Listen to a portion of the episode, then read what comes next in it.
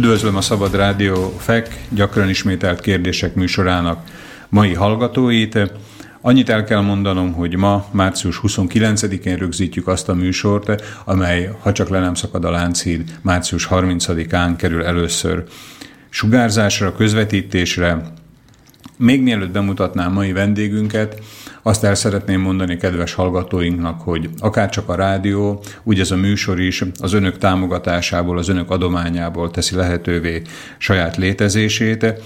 A rádió semmilyen kereskedelmi vagy politikai hirdetést, reklámot nem közöl, ezért bármilyen vélt vagy valós cenzúrának nem vagyunk kitéve a hirdetők részéről. Amennyiben önök tudják a rádiót támogatni, vagy eddig még nem találkoztak ezzel a lehetőséggel, de szeretnék kipróbálni, úgy az erre vonatkozó információkat a www.slobodniviszélacs.sk weboldalon találják meg részletesen leírva. Mai vendégünk a stúdióban Halász Béla úr, civil aktivista. Üdvözlöm, Halász úr! Jó napot kívánok, üdvözlöm a kedves hallgatókat! És mindjárt vágjunk is akkor a dolgoknak, ha nem is a közepébe, de az elejére. Mivel foglalkozik most aktuálisan Halász úr? Magamról annyit mondanák el, hogy építészmérnökként dolgozok, amióta elvégeztem a Pozsonyi Műszaki Egyetemet, ez mellett a civil szférában, mint polgári társulások elnöke és vezetője tevékenykedek, és ez mellett tagja vagyok a a szlovák kormány mellett működő kisebbségi bizottság kisebbségi bizottságnak. Ez már az új kormány, tehát ami a március 5-e után állt föl, vagy még a Nem, március 5-e előtti kormány? Ez még a régi, ez még Értem. a régi. Ez négy évre szól ez a kinevezés, azt hiszem, hogy még egy év hátra van ebből. Tehát ez egy olyan kinevezés, ami független attól, hogy ki van kormányon, tehát négy évig aktuális a, a halászúr kinevezése, tehát hogy a kisebbségi, mi a pontos neve ennek a bizottságnak? A kisebbségek? Kisebbségek, kisebbségi kormány, a kormány mellett működő kisebbségekkel foglalkozó bizottság. Akkor a legjobb, legjobb helyen van a halászúr. Tehát mert ugye, hogyha bár nem szeretnék előrefutni a programunknak, tehát a polgári társulás, ugye, amivel foglalkozik, az a nevéből adódóan talán inkább ilyen helyi jellegű ügyek, igen, igen. de ahogy halászurat a politika közélet iránt érdeklődő emberek megismerhették, tehát azért a magyarság a kisebbség ügyével is foglalkozik, ugye? Világos, ugye, mert a szlovákiai magyarok kerekasztalának is a tagja vagyok, az mellett a koordinált bizottság munkájából is részt veszek, úgyhogy a jelölést is a kerekasztaltól kaptam lényegében. Értem. És amit az elején mondott, tehát, hogy professzionális szinten pedig építészette, építész. Igen, jelenleg egy céget vezetek.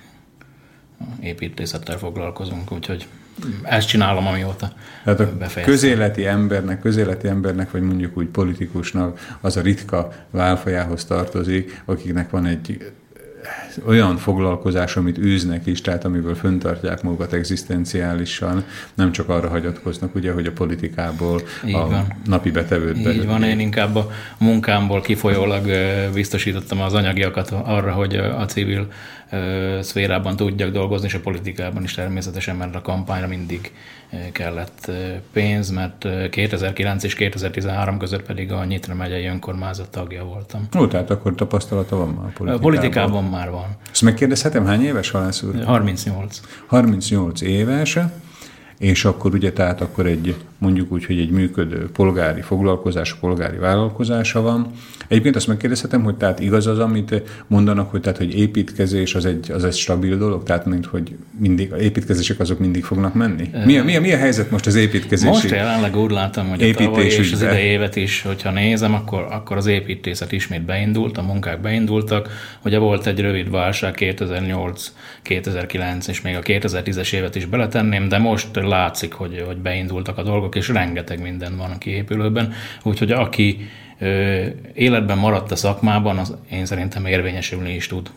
És ez Dél-Szlovákiára is vonatkozik, tehát az, hogy beindultak azért a építkezési Igen, dolgok? én úgy látom, hogy sok olyan folyamat, vagy akár gondolok itt a kormánynak a, a hőszigetelési programjára beindított olyan folyamatokat, hogy az építkezések és a építőipar én szerintem felszálló ágban van, és nem tudom, hogy meddig, de, de úgy gondolom, hogy akár ez a, a ciklus, az Európa Uniós ciklus 2020-ig még jobban elősegítheti ezt, hogy az építőipar fejlődjön. Építőként vagy építészmérnökként mi az, amit halászúr el akarna érni, vagy amit célként kitűzött? Amikor elkezdtem ezt a, a szakmát, akkor voltak céljaim. Először ugye egy házat szerettem volna felépíteni, aztán egy nagyobb lakóházat, csarnokokat. Lényegében, amit lehetett én, elértem ebben a szakmában. Volt egy nagy álmom, hogy ugye felhőkarcolót építeni, de hát ez ez, ezt inkább hanyagolom, ez, ez nem lehetséges. Esetleg, hogy a külföldre valaki elmenne, de az, az egyszerűen nem jöhet számításba részem. Honnét felhőkarcoló a felhőkarcoló? Hát, Tehát hány, hány emeletesnek vagy hány méteresnek kell lenni? Én, nem, én úgy, úgy gondolom, hogy ha már egy száz emeletes dologról beszélünk, az, az valami én ilyen Dubai vagy hasonló, hasonló dolgokra gondolok, hogy ilyen hatalmas épületekről, akkor, akkor Értem. számomra az a felhőkarcoló. Egy 20 emeletes épületet nem neveznék felhőkarcolónak. Értem, és a közéleti munkájában a célok, vagy hát hogyha egy kicsit esetleg így mondom, hogy az álmok, azok szintén esetleg ilyen felhőkarcoló jellegűek? Nem igazán. Ott mindig a közösségért, amit tudunk tenni, a apróságokat, a nagyobbakat, az mindig jön magától, és, és dolgozunk azon, hogy elérjük ezeket.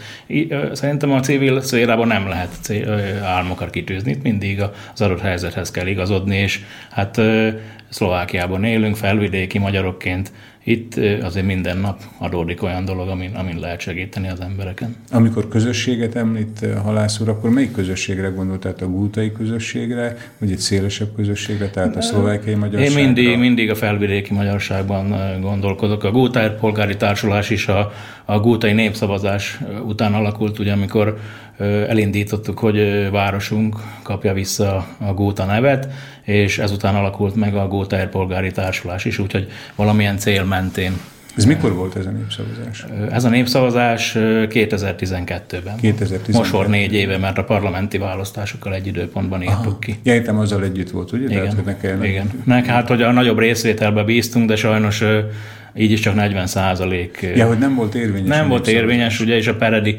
népszavazás mellett a geutrai népszavazás is ott volt. Lényegében mi találtuk ki, hogy legyen ez a népszavazás, és peredieknek segítettünk, hogy, hogy ők, is, ők is meg tudják ezt csinálni. Érdekes módon ott, ott meglett a, a részvételi arány nálunk 40 százalék lett. De hogyha most nézem a parlamenti választásokat, idén 43 százalék lett, úgyhogy abszolút gótán az embereket így a választások nem igazán érdekli. És miért nem?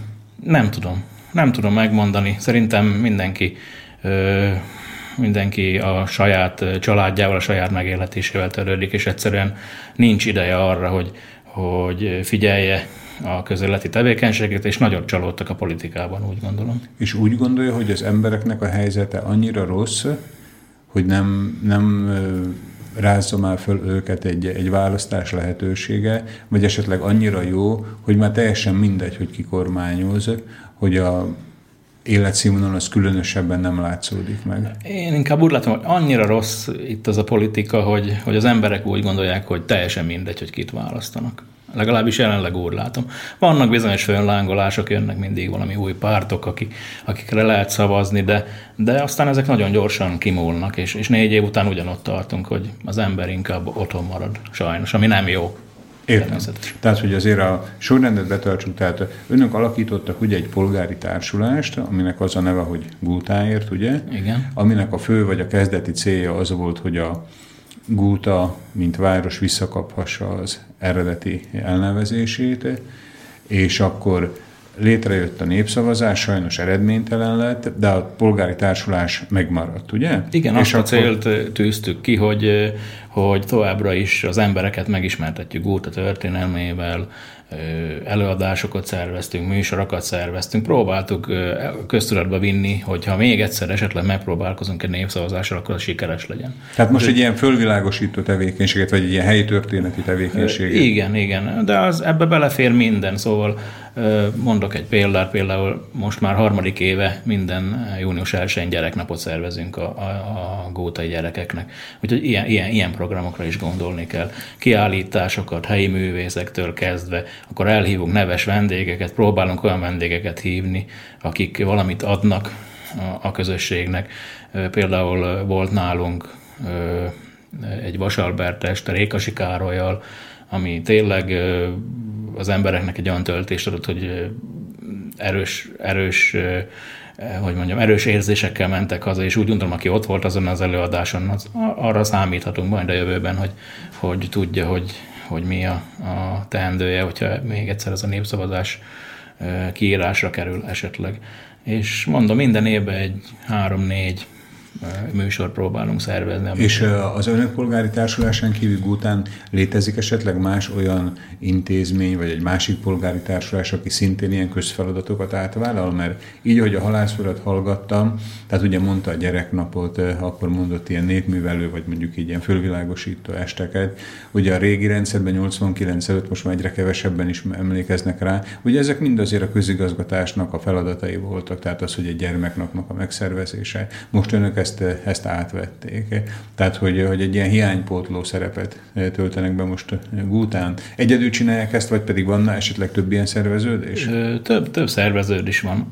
Több szerveződés is van, hál' Istennek Gútán, akik a közösségért tesznek, akár jótékony célokra gondolok, vagy, vagy sportversenyeket szerveznek szintén jótékonysági célból. Úgyhogy én úgy látom, hogy a közösség élet is kezd, kezd beindulni, egyre több polgári társulás, vagy emberek gondolják azt, hogy igenis tenni kell a közösségért. Ez a gyereknap pedig úgy alakult, hogy ugye a város minden évben szervez gyereknapot, de az főleg az iskolásoknak, és ott a családok nem lehetnek jelen, és a mi gyereknapunk főleg ilyen családi napra el kell gondolni, a családok is ott lehetnek, a, a szülők szórakozhatnak, a gyerekekre van, aki vigyáz, tudnak focizni, esetleg játszani, rengeteg programot igyekszünk minden Azt megkérdezhetem, Halász úr, hogy miből finanszírozzák ezeket az akciókat? Mi nem pályázunk, szóval saját, saját pénzből a társulásunk tagjai dobják össze ezeket az összegeket. Úgyhogy Tehát van... nem akarunk senkitől sem függeni, és, és mindig így, így beteremtjük vagy helyi vállalkozók segítenek, akár gondolok üdítőktől kezdve, vagy bármi, de hogyha kell valamit kifizetni, akkor az saját pénzből mindig. És mióta, mióta működik ez? Tehát ugye mondta azt, hogy négy éve volt ugye a Igen, két, 2012 Tehát ez arra konkrétan alakult, Igen. és akkor azóta ilyen önfinanszírozó módon. Igen, mert akkor lényegében ez a, az a bizottság, aki a népszavazást szervezte, úgy döntött, hogy ne, szél, ne széledjünk szét, és, és alkossunk egy közösséget, és úgy gondolom, hogy ez jó ötlet is volt, és, és bár nálunk is vannak nehézségek, sokszor ugye hát mindenki dolgozik, és nehéz közös programokat közösen összeülni, hogy eltervezzük a dolgokat, de azért megvannak az alappontok, és ez alapján még tudunk működni. És mikorra várják azt, hogy újból megpróbálják nekifutnak a népszavazásnak? Ezt, ezt nem tudom megmondani. Most a helyzet... Van esetleg valamilyen törvény arról, hogy ha már egy kérdés nem ment át x éve, akkor mennyit kell várni? Én úgy tudom, hogy van egy törvény, de ez már lejárt a négy évvel biztosan, úgyhogy ha most akartuk volna, akkor kiírtuk volna, de mondom, látszik az embereken, hogy még nincs itt, nincs itt az idő, uh-huh. és, és nem tudom, hogy ez idő egyáltalán el fog jönni. Mi tesszük a dolgunkat, és, és várjuk a megfelelő pillanatot. Nem tettünk le róla, de mondom, itt, itt nagyon nehéz elérni azt, hogy az 50% plusz egy szavazat meg legyen. Hogy, hogy esetleg mondjuk a magyarországi hallgatóinknak is világos legyen. Tehát ugye az önök városa, ahol ön lakik, az Góta, ugye a magyar neve. Igen. És önök a szlovák hivatalos neve, megnevezését szerették volna megváltoztatni. Ugye jelenleg Kolárovó, Igen. ugye egy, egy, egy szlovák költőről van elnevezve a város. Hát ez sem egyértelmű ez a Kolárovó, mert ugye Kollár, az, az két ellel írt a nevét, a mi városunk Kolárovó egy ellel, és itt többen mondják, hogy ez nem, nem is róla van elnevezve, de pontos információt soha nem tudott senki mondani. 48-ban eh, egy illető így döntött, hogy Góta Kolárovó lesz, és egy tolózással ezt elintézte. Értem, és ezt, önök ezt szerették volna megváltoztatni igen, igen. a népszavazáson. Azt szerettük volna magyarul is, szlovákul is Góta legyen, mint ahogy a történelem folyamán állandóan ezt a nevet volt. Van erre egyébként Szlovákiában egy sikeres példa? Tehát, hogy ugye ön említette a Peredet, eh, de ugye Pered továbbra se Pered eh, szlovákul. Igen, ott érvényes volt a népszavazás, viszont eh, talán a pereliek, vagy a falu vezetése, vagy azok, akik ezt a népszavazást szervezték, elkövették azt a hibát, hogy, hogy nem folytatták ezt a küzdelmet, és valahogy elhalt ez, a, ez az egész a kormány előtt. A kerekasztal is foglalkozott ezzel a kérdéssel, próbáltunk mi is, és azt hiszem, hogy a KDS is aktivisták is, ők ragasztottak és tettek ki egy peret. A KDS az mit jelent? A kétnyelvű Kétnyelvű dél-szlovákiát, ugye? Igen. Tehát akkor mind a mai napig, tehát a a Pered se Pered. Nem, pedig Szlovák volt egy érvényes népszavazás, uh-huh. ugye, és ez a demokratizmus egyik alapjoga, hogy a, hogyha egy érvényes népszavazás van, akkor azt a döntés el kéne fogadni. Sajnos a, a szlovák kormány ezt nem fogadta el, de úgy gondolom, hogy en, en, ezt még nem kéne abba hagyni, úgyhogy el kéne menni a végső fórumokig, gondolok ide akár a, a Strasbourgra vagy Brüsszel. És miért nem fogadja el ezt a szlovák kormány? Egy egyszerű indokkal, hogy a Pered az nem szlovák elnevezés. Aha.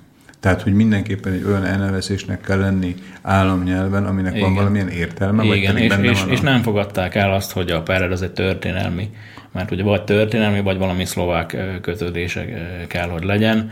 Nem fogadták el azt, hogy a Pered az, az, az egy történelmi magyar név, amit a település már évszázadok óta Értem. Jó, most mondjuk ugye nem, nem kell elkezdenünk nyelvészkedni, de én azt gondolom, hogy Szlovákiában biztos több tucat olyan szlovák nevű helyiséget lehet találni, aminek a szlovák lexikonokban talán nincs, nincs valamilyen értelmezhető jelentése. Gondolom ez inkább egy ilyen mondva csináltok volt, ami miatt el lehet...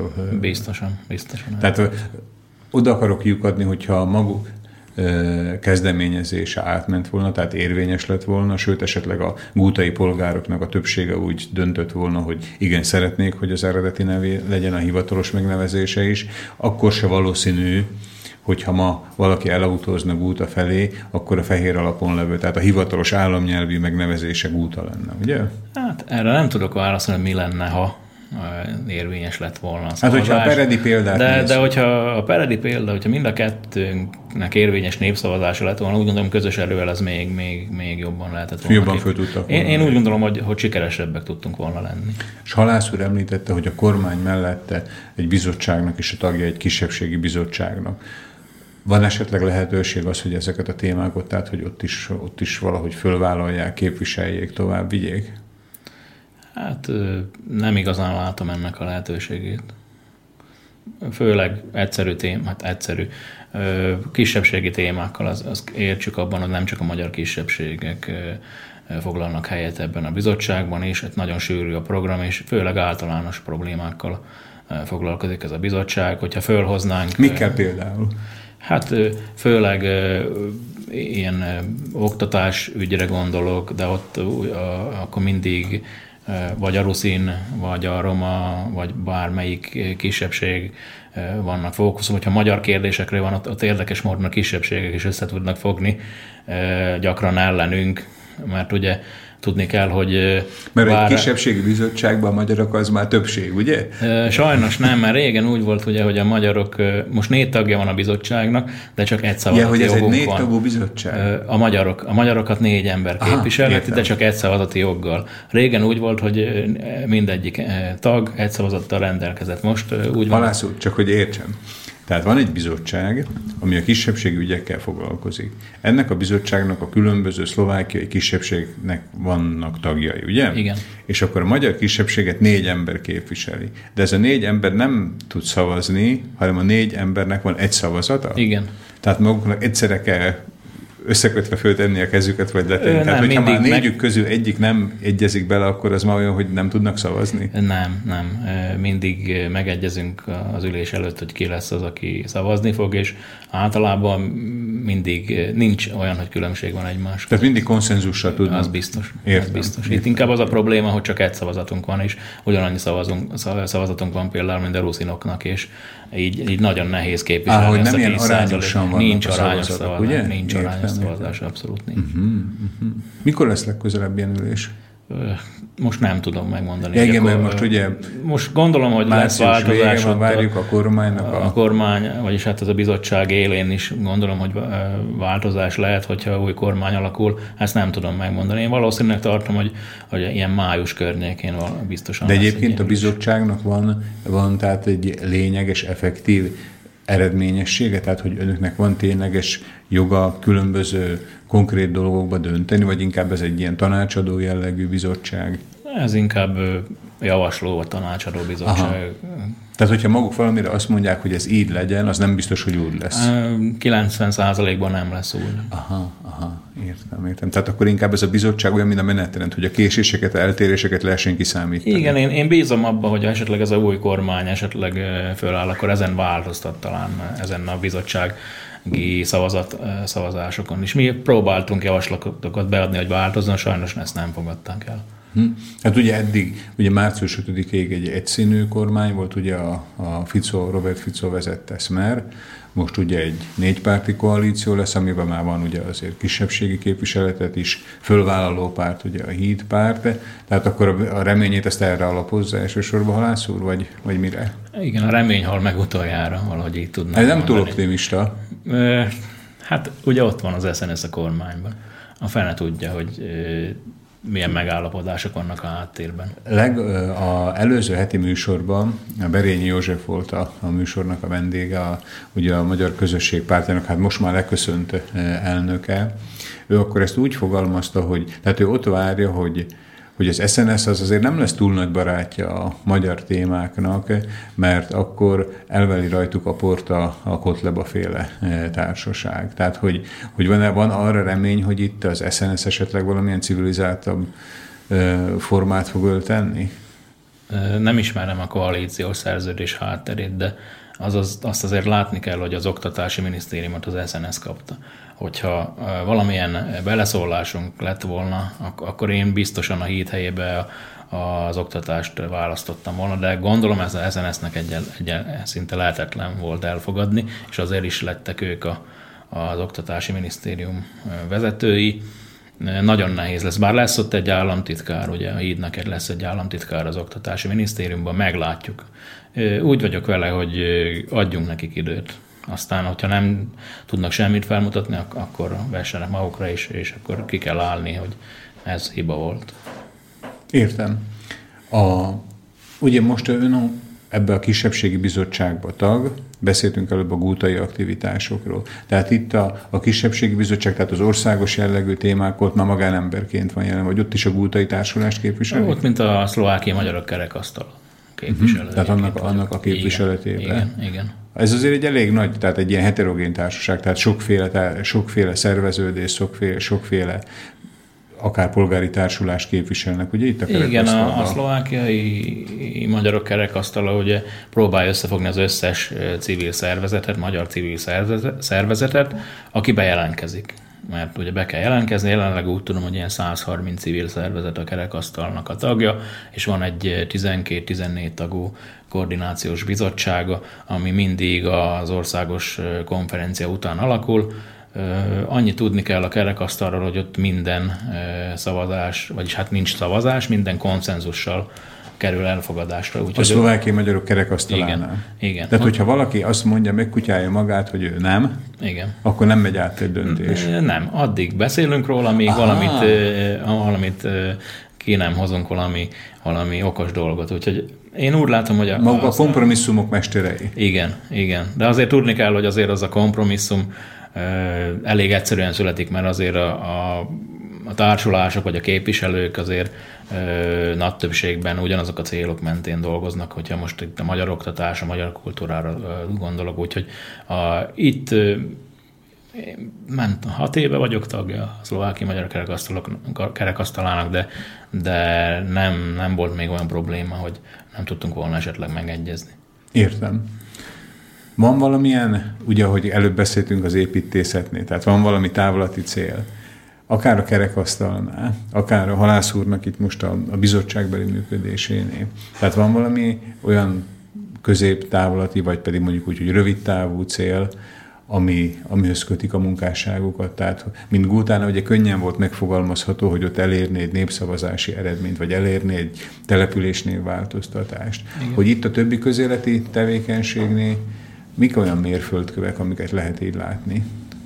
Itt, hát ha nagyobb mérföldkövekre gondolok, akkor Ugye a kerekasztalnak volt egy célkitűzése, hogy ültessük le a két pártot annó még a választások előtt, hogy próbáljanak megegyezni. Most a 2016-os választások. Igen, de ezt, ezt már megtettük 2012-ben is, akkor sem sikerült, és saját magam, mikor a Malina Hegyvig ügyét, ugye szeptemberben volt, hogy lesz az a tárgyalás, ami után persze elmaradt, akkor sikerült összehoznom mind a három, akkor még a MKDS elnökét is leültettük egy asztalhoz Komáromban. Ez a magának volt a munkájának igen, az eredménye? Igen, igen. Ott a fontos vagy mozgalmon belül. Ez mi ez a fontos vagy mozgalom? A fontos vagy mozgalom, ez egy regionális kétnyelvűségért küzdő szervezet. Ez szintén a, a Gultáért mozgalommal kapcsolatos, vagy? Nem, ez egy, egy különálló. De ez szintén a halászúr tag, vagy dolgoztam, dolgoztam benne, igen, dolgoztam benne, voltam egy ideig vezetője, aztán ugye a választások után, vagyis hát amikor a 150. helyet felajánlották nekem az MKP listáján, akkor ez az a munkám ott megszűnt, mert nem akartam a... Magának mindegyik zsebében van egy társadalmi szervezet, nem? igen, igen, igen, igen. Mondja még, akkor lassan már közeleg a első negyedének a vége a beszélgetésünknek, de azért mondjon pár szót akkor a fontos vagy mozgalomról. Tehát mi az, amit, amit egy átlagos rádióhallgatónak, aki nem annyira foglalkozik a közélettel, tudnia érdemes a fontos vagy mozgalomról? A fontos vagy mozgalomról tudni kell, hogy azt Bollogi Olivér alapította. Gondolom ismeri őt, hogy a kettős állampolgár állampolgársági küzdelemből kivette a részét. Komáromi. Komáromi. Igen, igen, ők alapították a Fontos Vagy mozgalmat, aztán Olivér kivonult a közéletből, azt hiszem, hogy külföldre költözött, és a fontos vagy mozgalom kezdett így elhalni, akkor úgy, úgy gondoltuk páran, hogy felélesztjük ezt a mozgalmat, mert jobb sorsra érdemes, és akkor egy első akciónk egyből a Komáromi Cyril Metód szobornak a kétnyelvűsítése volt, ez be is került a, a médiába, elég nagy visszhangja volt, hol pozitív, hol negatív, bármelyik oldalról is nézve. Aztán ugye Malina Hedvig ügy kapcsán kihelyeztünk öt billboardot Nyitrán, ennek apropóján azzal a felirattal három nyelven, hogy igazságot Hedwignek, Spravodlivos pre Hedvigu, Justice for Hedwig, angol nyelven volt a harmadik. Ez is érdekes dolgokat hozott a felszínre, és ennek kapcsán sikerült aztán, mint a fontos vagy mozgalom keresztül leültetnem a három párt vezető, vezetőségét, és egy nyilatkozatot tudtunk elfogadni, amiben az utolsó mondat érdekes, leírták, hogy a fontos magyar kérdésekben együtt fognak működni. Hát remélem, hogy ennek az ideje is eljön most már a választások után. Na hát én azt hittem, hogy itt egy-két percben össze tudjuk foglalni a fontos vagy mozgalomnak a lényegét, de látom, hogy ez a szüneten túlra is átnyúlik. Most hallgassunk egy kis zenét, és utána folytatjuk mai vendégünkkel, Halász Béla úrral, civil aktivistával.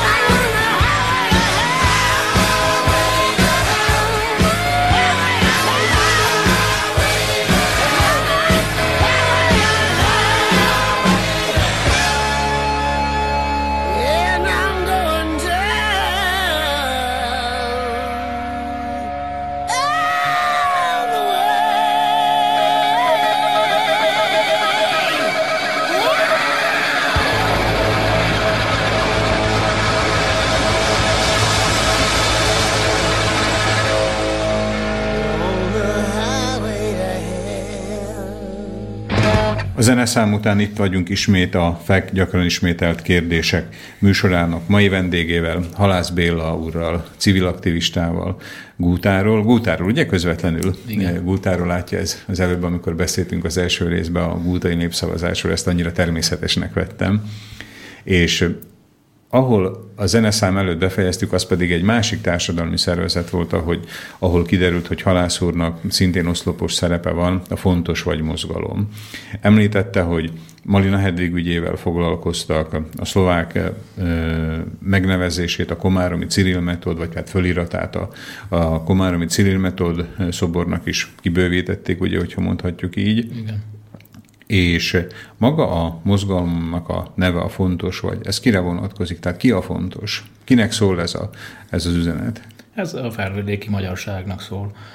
Úgy gondolom, hogy az alapítók, most én nem voltam jelen az alapításnál, ezt, ezt tudni kell, és most már nem is dolgozok a, a mozgalomban, de de ja, már nem dolgozik ott Nem, akkor. nem dolgozom, nem dolgozom. Mondom, a választások, választási lista után ez, ez pár embernek talán azt hiszem nem is tetszett, hogy a fontos vagy mozgalom neve szerepel az MKP listáján, és, és én saját magam döntöttem úgy, hogy jelenleg nem fogunk foglalkozni, mint fontos vagy nem a fontos vagy mozgalom nevében nyilatkozni, és hagyom azokra, akik esetleg dolgozni akarnának benne. Nem tudom, hogy most mi a helyzet a fontos vagyon mozgalom belül. Hallottam olyat, hogy Oliver visszatér, nem tudom.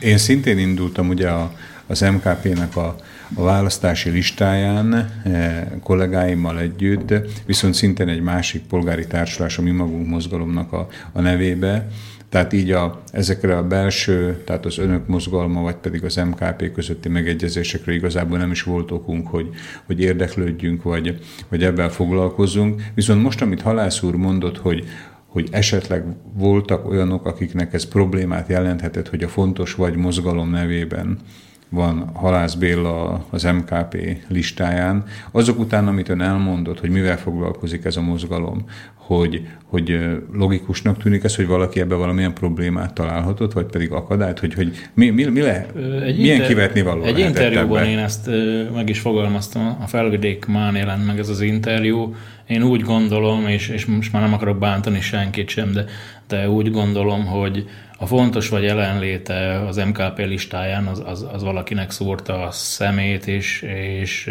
talán nem akarták, hogy egy még egy olyan szervezet legyen az MKP listán, aki kétnyelvűséggel foglalkozik. Aha, értem, mert ugye az MKP listáján volt a, az előbb már említett ugye kétnyelvű Dél-Szlovákiáért mozgalom, és akkor úgy gondolja, hogy, tehát, hogy ez egy ilyen konkurencia helyzetet teremtett?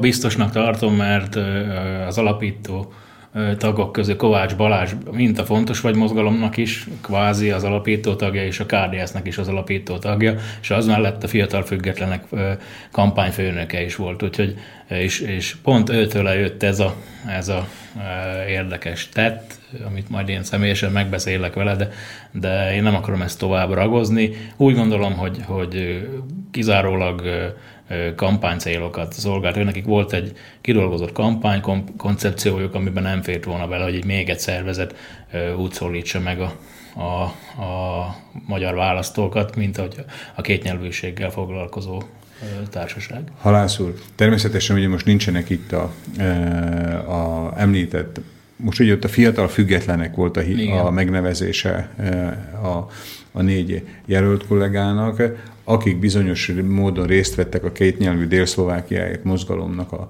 a munkájába, ami valamilyen módon ütötte, vagy pedig hasonló volt, mint az önök fontos vagy mozgalmának a tevékenysége. De ezt ön reálisan el tudja képzelni, hogy azért, mert két szervezete ennyire égető problémát próbál meg sajátos módon, vagy mondjuk úgy, hogy nem standard módon megoldani, hogy ez, hogy ez kizárná egymást egy, egy 150-es listán? Hát nézzük meg, milyen a, a Tehát, hogy, hogy, hogy ezt lehetségesen ezt el lehet képzelni? Ez, ez nem lehet, ez így van, biztos vagyok, hogy ez, ez ezért történt. Mint a pártokon belül, vagy pártok között, ugyanúgy a civil szervezetek között ott van ez a, az egymással harcolás, és nagyon nehéz közös célokat találni, kvázi, mert ha valaki elér egy szintet, akkor abból ugye a KDS egy elég népszerű szervezet lett az utóbbi években. Ez a kétnyelvű dél-szlovákia. Igen, igen, a kétnyelvű dél-szlovákia, és az utóbbi évben, amikor a Fontos vagy mozgalom tevékenységében részt vettem, többször a Fontos vagy mozgalom került előtérbe, és talán nagyobb nevet is szereztünk, mint a KDS addig, mert a KDS az utóbbi évben nem igazán mutatott föl valamilyen tevékenységet, kizárólag a kampány során hangsúlyozták ki hogy mivel foglalkoznak, és csináltak pár, pár akciót, de mondom, ez el tudom fogadni, mert, mert a kampányban sok minden megengedett. Úgyhogy haragot nem érzek senki iránt. Halász úr, én szívesen mondanám, hogy de nem is így kezdem, másképp kezdem. Én, én foglalkoztam pár évig politikával, még mielőtt a, az MKP listáján indultunk a kollégáimmal. Én azért vagyok most ilyen tágra nyílt szemekkel, vagy tágra nyílt fülekkel hallgatom azt, amit a halász úr mond, mert én azelőtt egy nem magyar pártba, tehát a Szabadság és Igen, a Szolidaritás pártba voltam a tagja, azzal foglalkoztam. Tehát én a szlovákiai magyarságnak a, a közügyeibe, vagy a politikai ügyeibe, én ugye nem találkoztam vele, tehát a kollégáim máshonnét voltak, a napi témák más jellegűek voltak. Én most a utóbbi időben mondjuk úgy, hogy csöppentem bele egy kicsit mélyebben ezekbe a dolgokba, hogy látok bele. És, és hogyha most, én nem akarom hogy azt mondani, hogy most itt átharapom a mikrofont, hogyha ez igaz, hogy két olyan olyan társulás, ami kitűz mondjuk azt, hogy ugyanazt a célt, vagy hasonló célt, és akkor egy cégen belül, vagy egy pártlistán belül nem tud megférni, akkor ez ugyanolyan, mint nagyba ugye a két párt, tehát hogy van a híd párt, meg a magyar közösség pártja, ott is azért vannak vélt vagy valós sérelmek, és akkor ez akadályol lehet egy nagyobb célnak elérésébe, és akkor kicsibe ez ugyanígy működik. Kicsiben ez ugyanígy működik. Hát én Azért mondom, hogyha beszélünk itt mondjuk a két párt akár egyesüléséről, nem csak a, az idősebb generációval van a probléma, sokszor a, a fiatalabb generációban is ugyanezek a, az ellentétek megvannak. Viszont amit hozzá kell tenni pozitív dolgot, hogy én orosz őrsel leültem szemtől szembe, ezt tudtuk tisztázni, és... Orosz őrs ugye a igen. fiatal függetlenek mozgalmának a mondjuk úgy, hogy a vezéralakja vagy igen, vezetője, ugye? Igen, és hát a két nyelvű Dél-Szlovákiának is mondhatjuk azt, hogy ő a a szellemi atya és vezetője is. Úgy gondolom, hogy le tudtunk ülni, és tisztáztuk ezeket a dolgokat. Azért mondom, hogy a kampány után lezár, lezártuk ezek, ezeket a témákat, és, és várjuk a jövőt. Én azt mondom, hogy, hogy pozitívan látom, viszont ne higgye azt senki, hogy nincsenek meg kicsiben ezek ellentétek ugyanúgy, mint nagyban. Úgyhogy nagyon nehéz itt kompromisszumot létrehozni. Az egyszerű ember csak azt látja, hogy fú, meg kéne egyezni a a két pártnak azért nem ilyen, nem ilyen egyszerű, akár a párton belül is. És Halász úr szerint újból meg kell, hogy ezt kérdezzem, hogy mi lehet ennek az oka? Tehát ugye egyszer már ezt föltettük ezt a kérdést, hogy miért mennek az emberek kevesen elválasztani, vagy népszavazni, de mi lehet annak az oka, hogy, hogy van, vannak aktív emberek, aktív fiatal emberek, jól körülírt, és szerintem nemes célokért küzdő emberek, vagy legális célokért küzdő emberek, és akkor, és akkor házon belül is surlódások vannak. Nehéz ezt megmagyarázni. Aki ezt erre fogja tudni a választ, az azt hiszem, hogy, hogy talán megmenti a, a közösségeket, de, de nagyon nehéz. Magyarok vagyunk, szerintem mindig egymással leszünk elfoglalva. Nagyon ilyen a természetünk, úgy gondolom.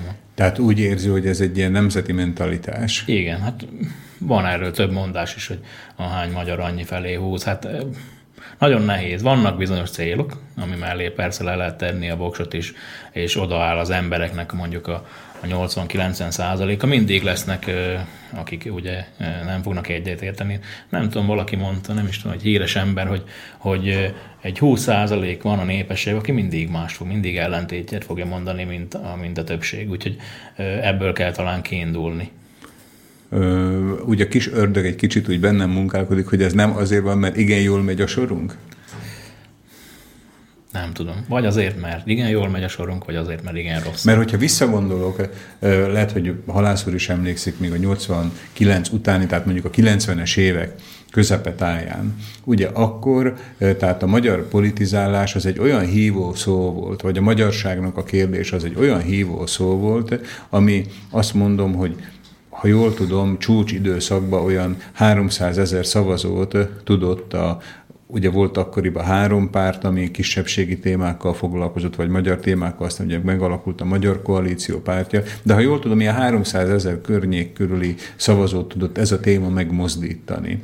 És már elértünk ugye a 2016-os évhöz, és akkor azt hallom, most már a halász úrnak elmondása alapján is, hogy fontos, fontos ugyan, de már nem olyan sok embernek, meg nem elsődlegesen fontos. Tehát így látja ezt ön is? Ezt látni a részvételekből. Hát ugye a 89 után, hogyha megnézzük a választásokat, hogyha magyar régiókat nézzük, akkor mindig a magyarok lényegében többen mentek el szavazni, mint a szlovákok. Ez egész 98-ig így is volt, akkor, akkor nagyon szép eredményt ért el akkor a közös egyesült párt, viszont a kormányzás után ez, ez folyamatosan csökkenni kezdett ez a szám.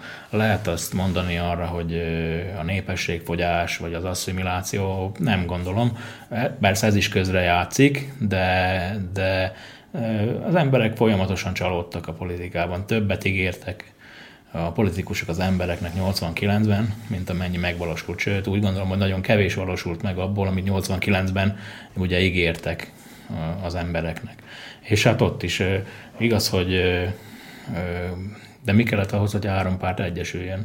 kellett ez a Mecsiár törvény, ami lényegében nem is engedte volna meg, biztos, hogy kiestek volna a magyar pártok a parlamentből. Tehát ugye akkor jött egy Igen. olyan választási törvény, ami azt mondta, hogy ha három, vagy két párt, vagy kettőnél több párt indul, akkor azoknak már 7%-ot kell elérni, és ezért a három magyar, mondjuk úgy magyar párt inkább egyesült egy pártba, hogy 5%-ot kelljen Igen, csak átugrani. egy külső, külső inger kellett ahhoz, hogy, hogy egyesüljön ez a három párt.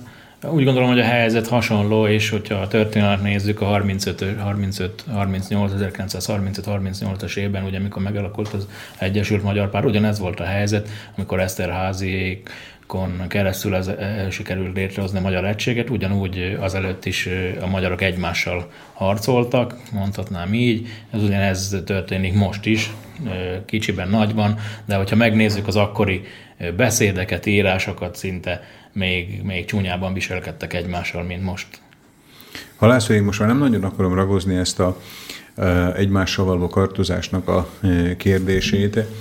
E, az esetleg fölmerült a fontos vagy mozgalomba, vagy az önök részéről, hogyha az MKP listáján például indul egy ugyanilyen tevékenységű társulás, tehát akár a fiatal függetlenek, vagy a kétnyelvű dél-szlovákiáit mozgalom, hogy akkor halászúrék mondjuk elindulnak a hídpártnak a listáján?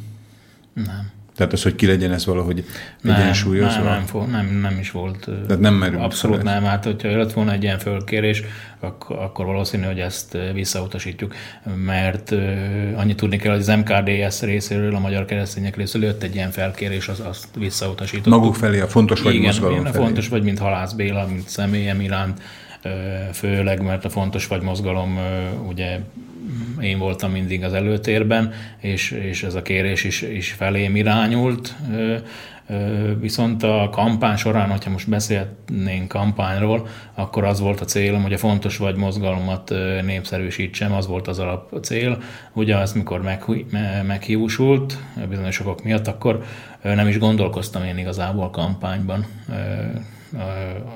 A kampány, a kampány Tehát kapott során. először egy ajánlatot a Magyar Kereszténydemokrata Szövetségtől, azt ön inkább megköszönte, de nem fogadta el, utána pedig kapott egy ajánlatot a Magyar Közösségpártjától, ahol viszont már fontos vagy mozgalomként nem annyira volt talán érdekes a jelenlét, hanem inkább a személye lett volna. Ö, úgy gondolom, hogy Berényi Józsefnek a fontos vagy mozgalom jelenléte volt a fontosabb, mint a személyem. Ő szerette volna azt hangsúlyozni, hogy ez egy civil szervezeteket is megszólító lista, amit jó gondolatnak is találtam. Csak mondom, a többiek miatt ez nem jöhetett létre, mert levelet intéztek Berény József iránt, hogy a fontos vagy mozgalom nevét ne osztálja a kampány során, és először én ezt a fölkérést vissza is utasítottam, ezt tudni kell. Tehát ez valahol le van írva, hogy maguk fontos vagy mozgalomként nem szerepelhet, vagy maga nem szerepelhet fontos vagy mozgalomként? Igen, igen, igen. Boldog Olivér írt egy ilyen levelet a, a, az MKP elnökének és vezetőségének. Na most én ezt már teljesen nem értem. Nehéz. Remélem, remélem, hogy a hallgatók most egy kicsit türelemmel vannak, Tehát ön említette azt, hogy Boldogi Olivér létrehozta, elindította, kezdeményezte a fontos vagy mozgalmat. Igen, megalapították, viszont a regisztráció nem történt meg. Várja halász úr, csak hogy elneveztem a fonalat. Tehát Boldogi Olivér megalapította, elindította, kezdeményezte ezt a mozgalmat. Ahogy ön mondta, most az utóbbi időben kisebb aktivitást mutatott, sőt talán külföldre eh, költözött, tehát nem annyira foglalkozott a mozgalommal. Halász úr pedig mintha a stafétát vagy az ászlót átvette volna és vitte tovább a mozgalmat. Utána Halász úr kapott egy lehetőséget arra, hogy induljon a Magyar Közösség pártjának a listáján, és akkor a fontos vagy mozgalomnak az indítója, a Boldogi Oliver írt egy levelet a legfelsőbb vezetésnek a, az MKP-be, hogy ne fontos vagy mozgalom néven? Igen, és ö, ö, megkértek, vagy hát ö, lényegében megtiltották, hogy én a fontos vagy mozgalom nevében nyilatkozzak. A egykori alapítója fontos vagy igen, mozgalomnak? Igen. Hát én nem is akarom ezt kommentálni. Nem, nem azért, mert, hogy a rosszallásomat akarnám kifejezni, csak mondom, hogy tehát én annyira, annyira, annyira kuszának látom a kisebbségi magyarságon belüli különböző szerveződésnek, meg átfedéseknek a viszonyát, hogy, hogy én inkább ezt inkább csak próbáltam elsorolni, hogy velem együtt ugye a műsor hallgatói is körülbelül lássák azt, hogy hogy volt a folyamat, aztán mindenki alakítsa ki róla a véleményét. Nyilván, hogyha meghívnánk most Boldogi Olivért, vagy a következő adásban lehetőséget adunk, hogy elmondja erről a véleményét, akkor valószínűleg ő szintén erre mondaná egy, egy logikusnak tűnő, vagy logikus magyarázatot, ugye? Valószínű. Mi, mi, mi lehetett az oka annak, hogy ilyen kéréssel fordult? Hát én azt az előbb elhangzottaknál elmagyaráztam. Hogy Tehát az, az, hogy volt egy másik én, én úgy gondolom, hogy igen, hogy, én, hogy ez játszott szerepet, mert Boldog Oliver abszolút eltűnt egy évre, még se Facebookon nem volt jelen sehol, és pontosan másnap jelentkezett azután, hogy én Kovács Balástól kaptam egy, egy, egy mondhatnám azt, hogy egy fenyegető üzenetet, hogy ne gondoljam azt, hogy én a fontos vagy mozgalmat kisajátítatom a saját politikai tevékeny vagy aktivitásomra, és egyből másnap Boldogi Olivier jelentkezett, azért nincsenek véletlenek. De mondom, én ezt majd még tisztázom velük, de, de most már fölösleges erről beszélnünk. Hát igen, ugye, mert a választások most már igen. mögöttünk vannak. Igen. Hm. Hát, hogyha ezt a adást esetleg hallják az említett urak, akkor természetesen nagyon szívesen teret adunk a, az ő véleményüknek is. Én mondom, kommentár nélkül akarnám ezt most eh, hagyni, mert szerintem azt hiszem, hogy a rádió hallgatók is, vagy a műsor hallgatói is erről tudnak bizonyos véleményt alkotni. Szóval, elérkeztünk oda, hogy Halász úr indult a, elindult a listán, és a listán egy nagyon érdekes helyet foglalt el. Ugye a 150. helyen volt a listának. Ez eh, a közfelfogás szerint, vagy a régebbi közfelfogás szerint ez nem a legjobb hely, ugye? Egy 150-es eh, listán a 150-nek lenni. Ön kérte ezt a helyet, eh, vagy tehát, hogy volt ennek valamilyen üzenetszerűsége is ennek a Természetesen helynek? én kértem ezt a 150. helyet.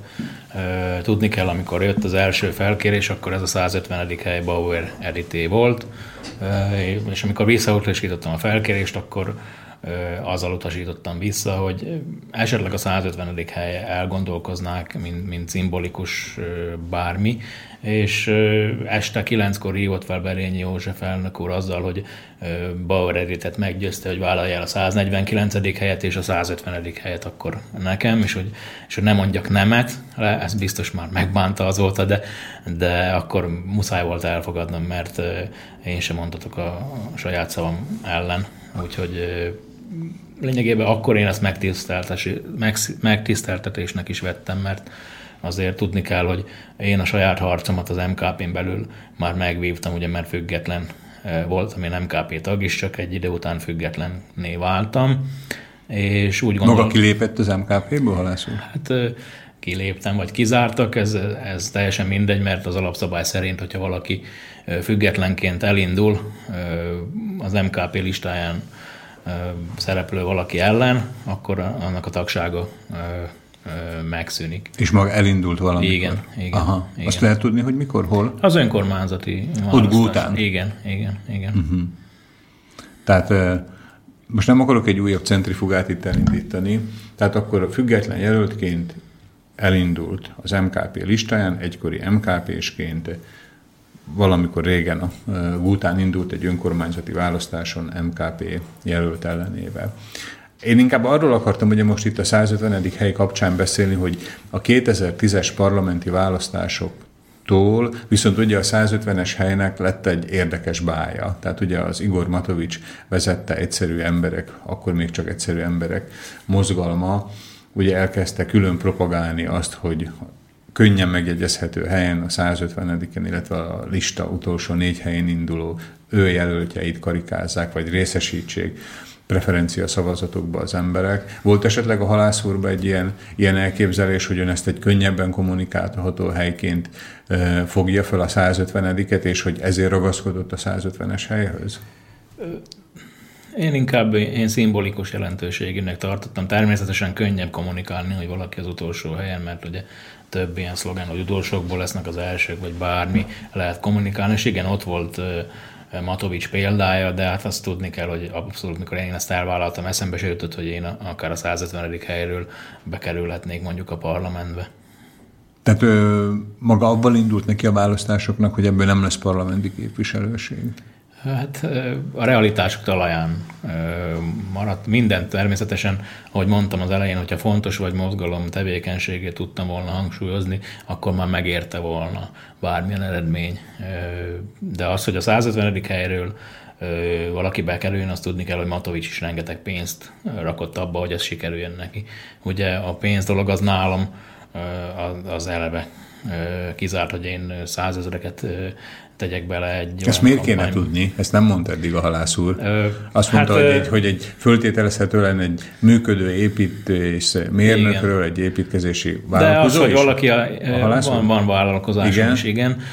Az, hogy én a 150. helyre százezreket, én nem vagyok Matovics, szóval ezt jó, persze nem tudják ezt az emberek, de nincsenek millióim a, a bankszámlámon lehet, hogyha lennének, akkor természetesen támogatnám a, a, akármilyen kezdeményezést jobban, de, de én úgy gondolom, hogy ha realitások talaján maradunk, az MKP 150. helyéről bekerülni elég nehéz lett volna, bár most így visszanézve, visszagondolva nem lehetetlen.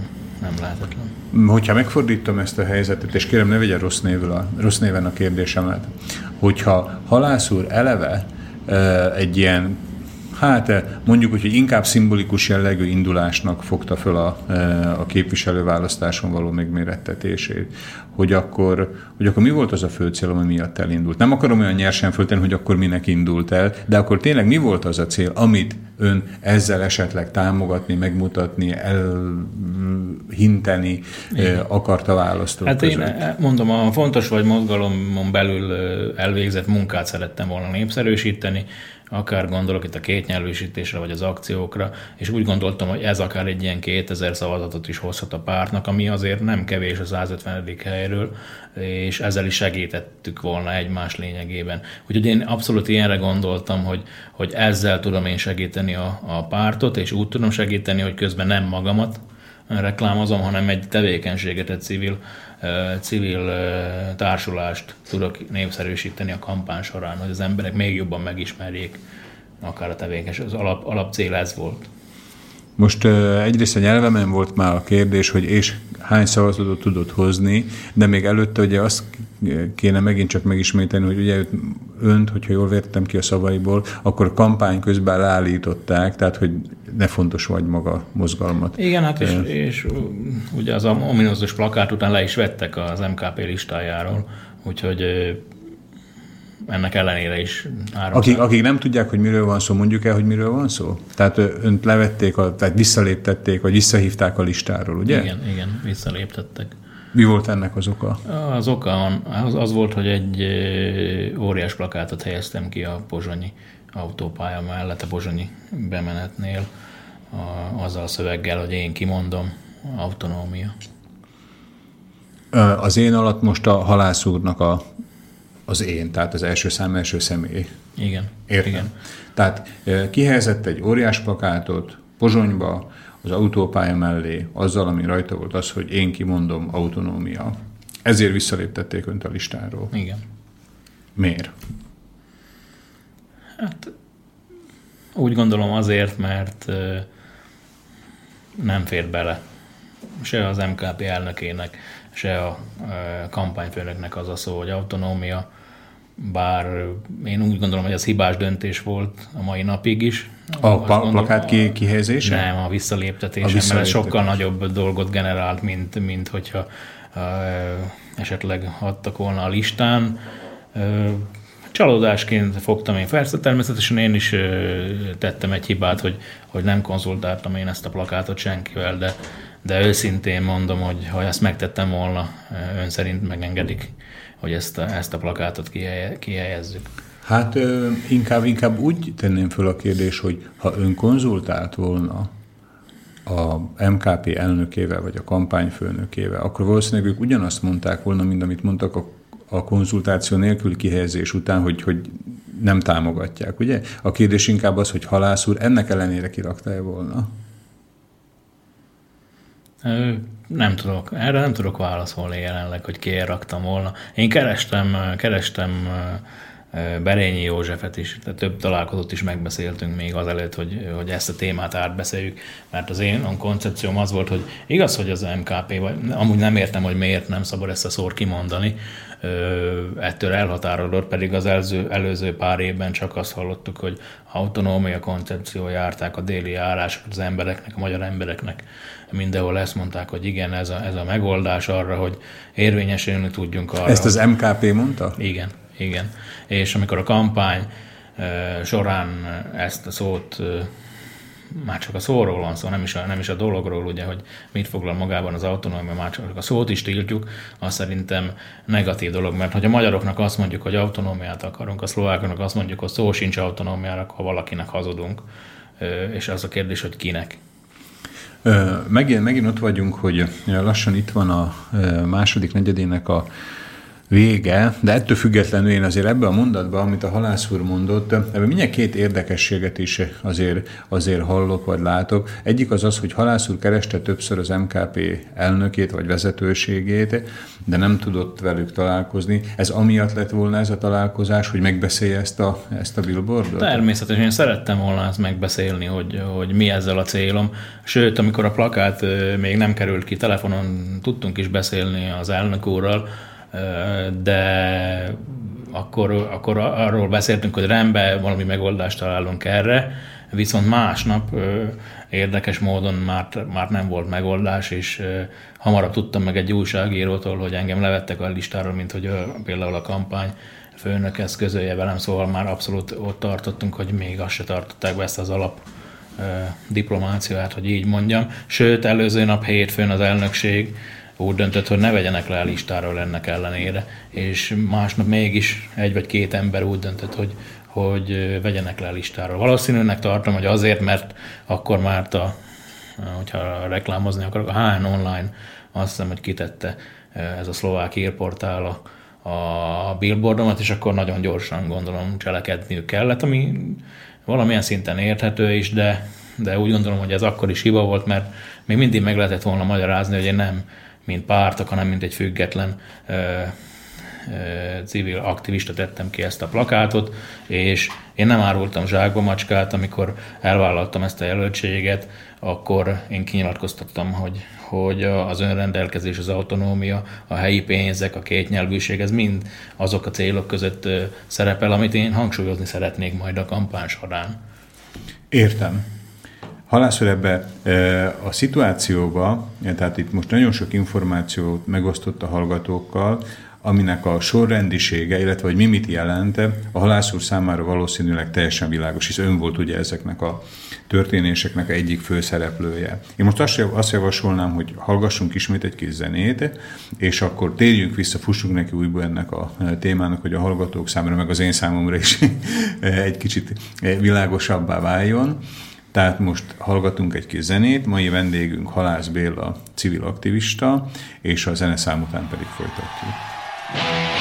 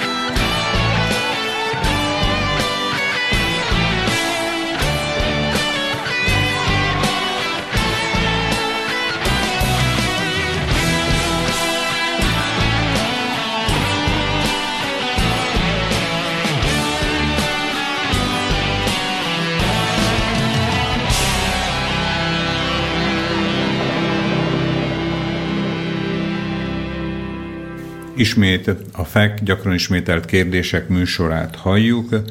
Én Somogyi Szilárd vagyok, mai vendégem pedig Halász Béla úr Gútáról, civil aktivista, a zeneszám előtt odáig jutottunk el, hogy Halász Béla úr a Magyar Közösség Pártjának a választási, a parlamenti választásoki listáján a 150. helyet foglalta el, ahol egy ominózus plakát kihelyezés miatt már nem tudta, vagy ahonnét nem tudta folytatni a választási küzdelmet, mivel visszalépett, visszaléptették, vagy visszahívták erről a listáról. Tehát, ami, ami számomra nem volt teljesen világos, az az, hogy Halász úr kereste az MKP vezetőségét, hogy konzultáljon erről a plakátról. Ha jól értettem az ön szavait, akkor volt is egy beszélgetés ön és az elnök úr között, Berényi József között, ahol kilátásba helyeztek egy úgymond majd megoldjuk kompromisszumos lehetőséget ennek a megoldására, ami talán másnapra már elpárolgott, vagy pedig már nem, nem, nem lett megerősítve ez a lehetőség. De ön időközben kihelyezte a plakátot? Igen. Tehát igen. ez egy olyan plakát? Ez, ez, igen? ez úgy történt, hogy hétfőn, amikor még beszéltünk, a plakát még nem volt a, a kihelyezve, viszont estére ez már megtörtént, szóval ezt már nem tudtam én ezt leállítani és ugye a beszélgetés során nem is merült fel az, hogy ez most hagyjam, vagy vegyem le, egyáltalán erről nem volt szó. Szóval annyiban egyeztünk meg, hogy majd kitalálunk valamit. Kvázi. Halász úr, miért érezte, miért érezte ön azt, hogy fontos vagy szükséges egyeztetnie erről a plakátról a MKP-nak a vezetőségével, miközben, hogyha jól veszem ki a szavait, ön a plakátnak a kihelyezését már elkezdte. Tehát biztos volt ön abban száz százalékra, hogy ez, ez egy egyetértés lesz erről a plakátról? Nem voltam benne biztos. Mondom, ez már egy Például Forró Krisztián január közepe óta próbáltam Forró Krisztián ugye a, a Magyar Közösségpártjának a kampány. kampányfőnöke. Megígérte, találkozunk, ez, ez nem jött létre, úgyhogy ez, ez nem igaz, hogy...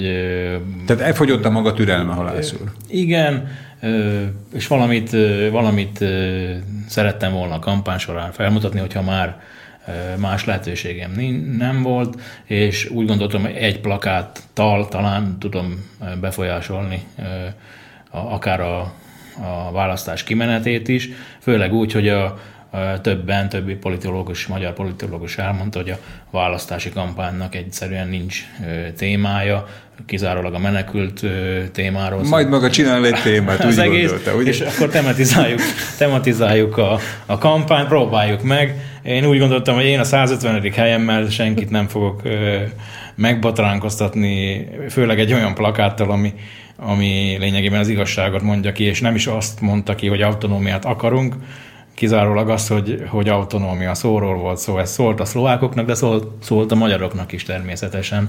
És azért nagyon sokan csalódtak, mert ezelőtt a plakát kihezés előtt ugye Berényi József nem egyszer elmondta a szlovák médiában, hogy autonómia szó se lehet, hogy nem autonómiát akar, hanem mondjuk Magyar megyét, viszont ezzel nagyon sok ember csalódott a felvidéki magyarság körében, aminek hangot is adtak, hogyha valaki figyelte a, akár a közösségi oldalakat, vagy akár a médiát, ez, ez teljesen nyilvánvaló volt, hogy sokan csalódtak ebben, hogy igenis nem mondják, nem mondjuk, még nem is mondhatjuk ki egyáltalán azt a szót, és ahol tudom, ön is ö, régebben egy autonómiával ö, próbált egy óriás plakát, azt nem, hogy vagy, vagy valahol ö, beszéltünk, hogy autonómia szükséges, ö, a felvidéki magyaroknak, és talán az ön kampányában se jelent meg aztán ez, gondolom nem tudom mi lehetett ez ennek az oka, de, de az ön kampánya se lett olyan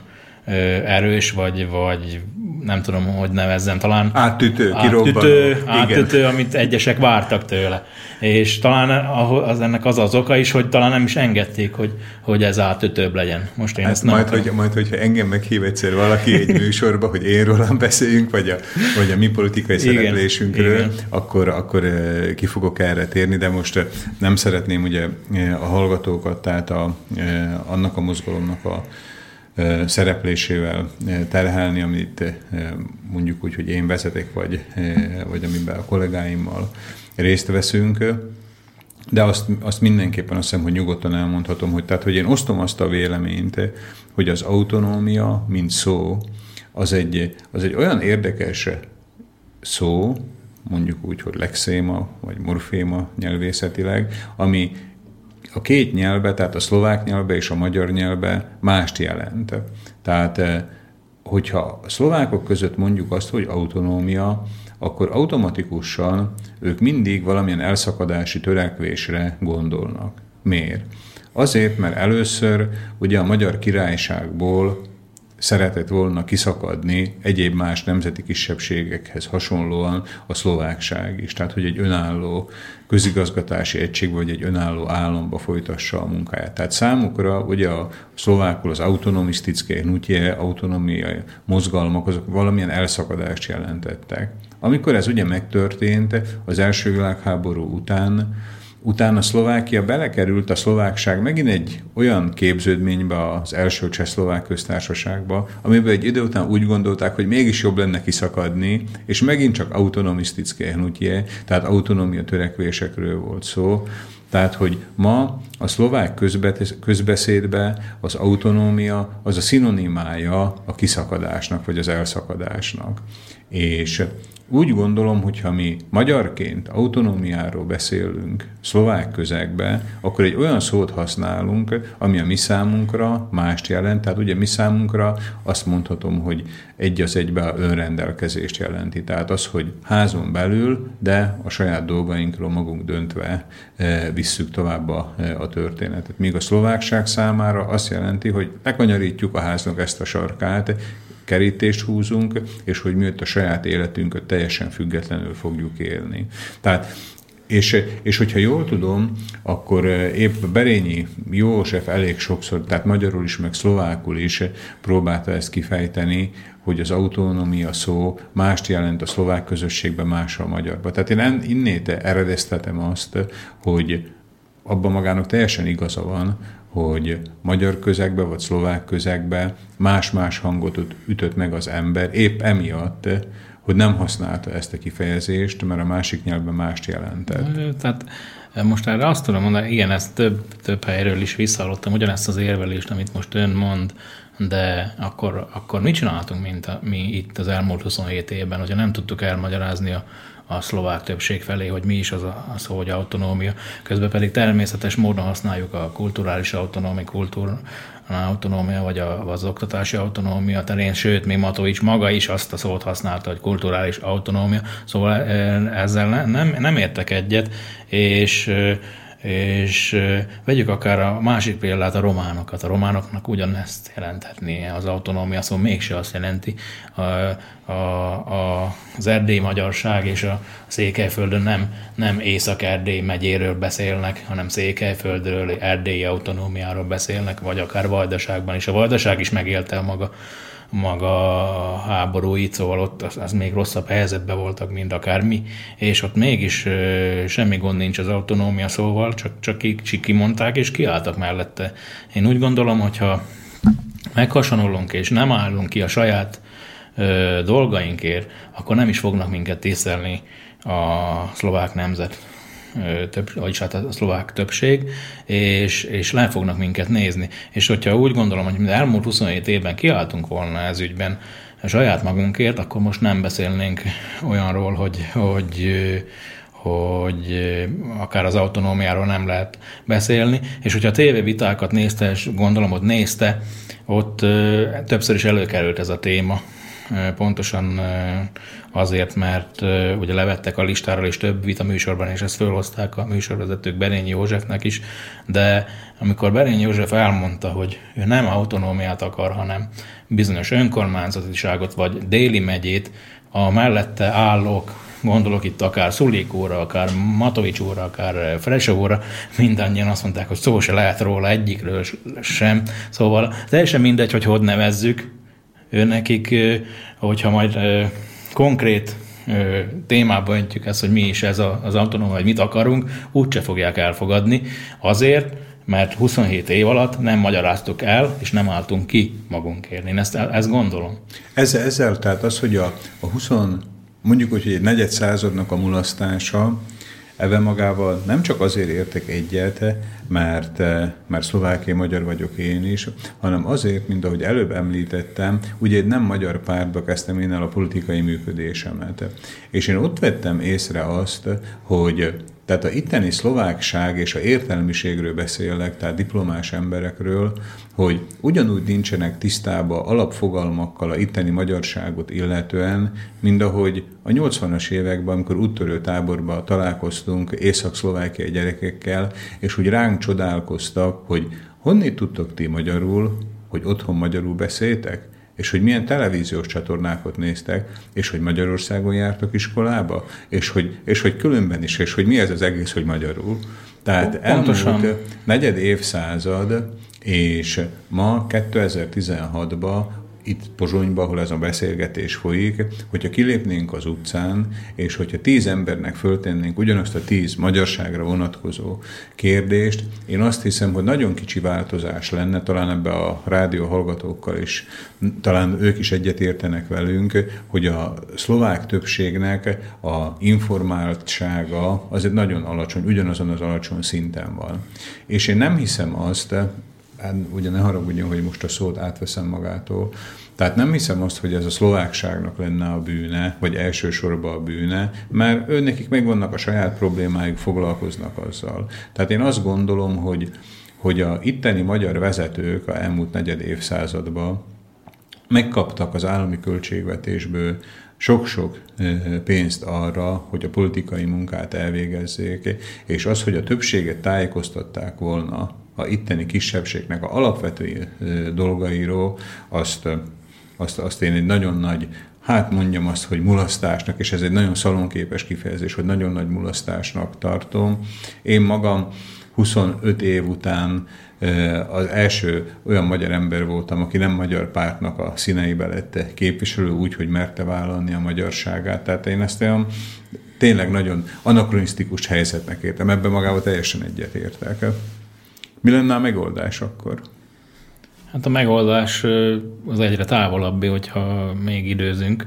Azt jelenti, hogy most már tényleg azért 20, 12 vagy 20, 12 tudott az óra, és úgy látom, hogyha az öt éven belül valamit nem mutatunk fel, és, és, és nem világosítjuk fel se a szlovák többséget, se a magyar embereket, akkor az autonómiát tényleg elfelejthetjük. Egy az, hogy nem lesz már kinek, nem lesz hol, és nem lesz hogyan. És ami itt fölvetődött, én szerintem a finn és a svéd modell nagyon jól működhetne, akár itt nálunk is, hogy a szlovákok is tanuljanak egy kis magyar történelmet például, vagy akár magyar nyelvet, és jobban megismernék egymást, akár egy órát arra szánni, egy heti egy órát ilyen polgári nevelés, vagy, vagy bármi mentén, hogy a szlovák-magyar együttélés, szlovák-magyar történelemi összefonódásokról beszélnénk, mert tényleg úgy van, hogy én is az egyetemen volt egy zsolnai szobatársam, aki nem tudta, hogy, hogy vannak, egy egyetemistáról beszélünk, hogy vannak magyar iskolák Szlovákiában. Úgyhogy nagyon nagy a hiányosságunk, amit... Mondok magának ennél még érdekesebb dolgot, hogy képzelje, nem hogy a szlovák iskolákba, Szlovákiába természetesen, de nem hogy a szlovák nyelvű iskolákba nem tanítnak egy-egy órát a itteni helyzetnek a kialakulásáról, hogy így mondjam, tehát vagy akár a kisebbségekről, hanem a szlovákai magyar iskolákon nem tanítják a szlovák, tehát a magyarságnak a történetét. Tehát a szlovákiai magyar alapiskolákba, vagy általános iskolákba a szlovák iskolákba használt történelemkönyveknek a lefordítását használják, amiben a hatodik évfolyamban van először szó arról, hogy itt errefele járkáltok magyarok is. Tehát, hogy voltak magyarok is. Igen, ez azért tanárfüggő, mert én ismerek történelem tanárokat, akik ö, ö, igyekeznek a diákokat megismertetni már az alapiskolában. Minden tiszteletem ezek És inkább magyar tankönyveket Mert ezek bátor tanítók igen, és tanárok, igen. csak hogy nem ez a hivatalos tanterv? Nem. 2008-ban a Magyar Történelem Tanárok, tehát a Szlovákiai Magyar Történelem Tanároknak a Egyesülése már letette a minisztériumnak a asztalára, de nem csak oda, hanem más asztalokra is a erre vonatkozó javaslatot, hogy kéne a tantervet megváltoztatni, kibővíteni. Úgyhogy ne sérüljön a szlovákságnak a történelmének a tanítása, de a saját nemzetünknek a történelmét is tanuljuk. 2008-ban, már 2016 van, semmi nem történt. Kicserélődött 18 iskolaügyi miniszter. Egyik se nem merte fölvállalni ezt a dolgot. A idő megmegy, a víz a Dunába folyik, és a, úgy mondják, ugye a kutya ugat, a karaván halad. Így van. Hát nem tudom, a következő négy év se, se vetít előre. Viszont Bármit, a... Bár hogyha tényleg az lesz, amit a kormányprogramban ugye megfogalmaztak, hogy a szlovák nyelvet, mint idegen nyelvet fogják oktatni. Talán abban segít, hogy a magyar gyerekek talán a szlovák nyelvvel jobban fognak bánni, és a kommunikációt elősegítik, mert talán... Halászul talán... maga el tudja képzelni azt, hogy Szlovákiába a szlovák nyelv tanítását úgy fogják tanítani, mint idegen nyelvet. Maga el tud képzelni egy olyan kormányt, ahol ott van a szlovák nemzeti párt. Igaz, hogy kicserélték a, a kirakatot, vagy még a kirakatnak a átfestését, tehát hogy más az elnöke, és nem a jászlóta. Maga el tudja képzelni, hogy itt a szlovák nyelvet úgy tanítsák, mint idegen nyelvet, amiben nem lesz az a szó, hogy idegen nyelv. É, nehéz elképzelni. Tudja, mit fog csinálni a kotleba? Nehéz hát fogja harapni ezeknek a torkát. Nehéz elképzelni, de ott van az az ember, akit utána felelősségre lehet vonni ez ügyben. Ő ezt kinyilatkozta, hogy beletették a, a kormányprogramot, tessék, hogyha nem teljesül, akkor, akkor teljesen megbukott, úgyhogy ö, szerintem ez az egyetlen esélye, akár a hídnak is, vagy akár a, a parlamenti kép, magyar parlamenti képviselőknek, hogy a következő négy évben azokat, amit megígértek, vagy, vagy kinyilatkozták, hogy a kormányprogramon benne van, akkor valósítsák is meg. Kíváncsian várjuk, hogy, hogy mennyi teljesül ebből. Hogyha az előző vála- kérésre adott válaszáról, hogyha visszatérek, akkor viszont úgy veszem ki a szavaiból, halász úr, hogy tehát a, az autonómiát, mint egy elérendő célt ön továbbra is föntartja, tehát hogy, hogy e felé kell tartania. Szerintem ez teljesen világos, hogy a déli régiónak egy autonómia bizonyos formája szükséges ahhoz, hogy, hogy fejlődjön gazdasági szempontból.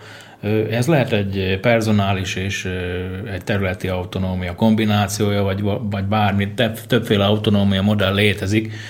Ezt megadnám a szakemberekre, és az MKP-nak is van egy koncepciója szerintem ott, hogyha a Dél-Szlovákiát kicseréljük felvidékre, és betesszük a programba az autonómiót, ez teljesen szuper program, mert komoly emberek dolgoztak rajta, és úgy gondolom, hogy többükben is csalódás jelentett azt, hogy, hogy nem jelenhetett meg abban a programban az a szó, hogy autonómia.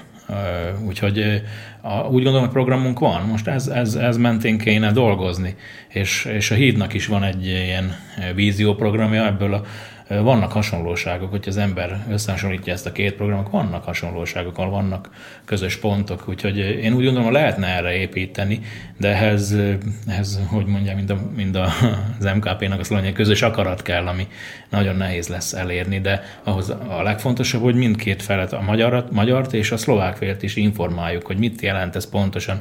Én amikor az MKP kihozta a, az autonómia koncepcióját, én a kerekasztalban kritizáltam azt, hogy miért karácsony előtt hozták ki, amikor a legnehezebb ezt elmagyarázni, és hogy indítsanak felvilágosító, hogy mondjam, ilyen Kampány. kampányt.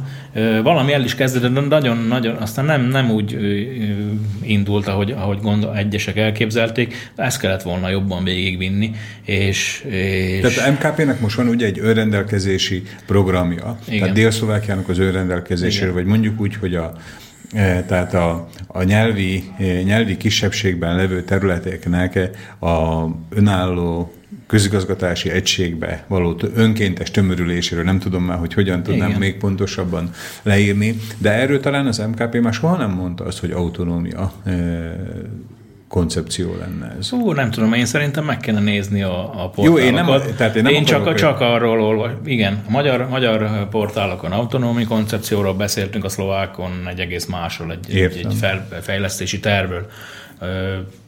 Halász úr maga számára mi a fontosabb? Az, hogy az a szó le legyen írva egy táblára valahol Szerdahely elején, Szerdahely és Pozsony között, hogy autonómia, vagy maga számára az a fontosabb, hogy a önrendelkezésnek valamilyen formája kialakuljon? Az autonómia szó a plakát kihelyezése után és a, lista, a listára való levételem után nem csak a, a, a, maga a szót jelenti, hanem azt az egészet, amiről nem beszélünk, amit, amit nem említünk. A kampány során nem említettük se a Benes dekrétumokat, nem említettük Malina Hedvéget sem, nem említettük a nyelvtörvényt sem, nem említettük Most beszél Amblok az igen, magyar közösség igen, pártjáról. De lényegtelen, hogy a magyar közösség vagy, vagy a híd pártról beszélünk, ez teljesen mindegy. Ezek a témák nem jelentek meg. És az, hogy minek nevezzük, szerintem nem mindegy, mert például, hogyha önrendelkezésről beszélünk, és az autonómia szó, autonómiáról beszélünk, az, hogyha megnézzük a, a a terminológia nem ugyanazt jelenti. Sőt, az önrendelkezés valamilyen formában még erősebb jogokat ad, mint egy autonómia. Szóval azért mondom, hogy itt azt a hibát követtük el, hogy nem magyaráztuk el, és hogy neveznénk a, a felvidéki autonómiát, mondjuk milyen, neveznénk felvidéknek, vagy bármire, nem kell ahhoz, hogy az autonómia szó ott szerepeljen, csak autonómiáról beszéljünk. A jogi, a nemzetközi jog is az autonómia szót használja. Én azért gondolom, hogy ez a helyes megoldás egyenlőre. Értem. Csak azt mondom, hogy hogyha ha húzzuk az időt, hogyha nem teszünk érte semmit, akkor öt év múlva már nagyon nehéz bárminek is nevezni, mert cél tényleg csak egy álom marad.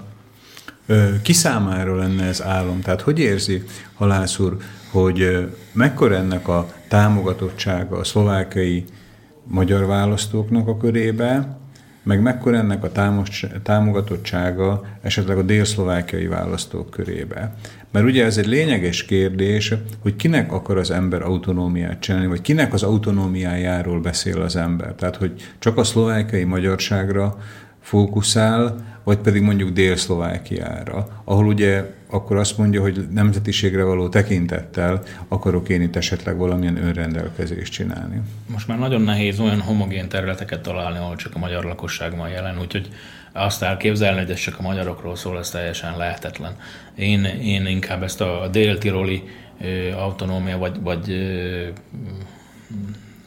hasonló fajtájára gondolok, ahol magyarok és szlovákok és a régió alkot egy autonóm közösséget, ahhoz, amihez aztán szabadon lehetne akár csatlakozni, és ez, ez nincs kizárva. Viszont a baj az, hogy mennyien támogatják. Hát ugyanúgy a magyar választók felé sincs ez elmagyarázva. Én úgy gondolom, hogy most, hogyha csinálnánk egy felmérést, talán a 450 ezer magyarból kb. 30-40 ezer, talán azt mondanám, hogy hogy támogatja, vagy, vagy tisztában van vele, hogy az autonómia lenne Tehát körülbelül 10% az itteni igen, magyarság. Igen, de az azért, azért, azért van, mert e, ugyanúgy e, e, a magyaroknak, vagyis a saját magunknak sem magyaráztuk el, hogy mit is jelentene ezt. Ugye voltak itt mindenféle riogatások szlovák félre, ugye amikor a Szlota ott volt a, a parlamentben, vagy aktív politikai bályafutást végzett, akkor tényleg az autonómia szitokszó volt, és ebből alakult ki az, ami máig is tart, hogy nem volt olyan közös magyar kiállás, és nem találtunk hozzá szlovák partnereket, akik elmagyarázták volna egyik vagy a másik félnek, vagy mindkettőnek egyszerre, hogy ez az autonómia nem ördögtől való, erről beszélni kell, és megoldás jelenthetne a, a déli régiók fejlesztésére, mert meg kell látni, hogy az emberek tényleg a napi megélhetésükért küzdenek ezekben a régiókban,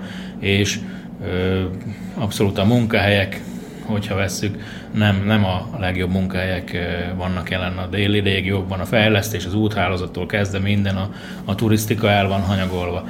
Ezt, hogy a szlovák állam, vagy a mindenkori szlovák kormány úgy gondolom, hogy, hogy nem fogja tudni befolyásolni annyira a déli régiók fejlesztését, hogy valaha is elérjék azt a szintet, mint mondjuk az északi régiók. Ez annyira szerintem, hogy tíz éves lemaradás biztosan van, a, hogyha az északi és a, a déli régiót összehasonlítjuk, és, és csak úgy sikerülhetne, hogyha ha ezt egy ilyen, ilyen ilyen területre összpontosítanák, egy déli, a, nem, megyének nem neveznek, mert megyének nincs olyan jogosultsága, mint mondjuk egy autonóm területnek. Azért mondom, ezt a kombinációt meg kéne találni, hogy az autonómia milyen formáját választanánk a, a déli régióra, de ezt ez úgy gondolom mind a magyar, mind az ott élő szlovák közösségnek csak pozitívot hozna. Ez lásd, akár hogyha megnézzük a katalánokat, a déltirolt,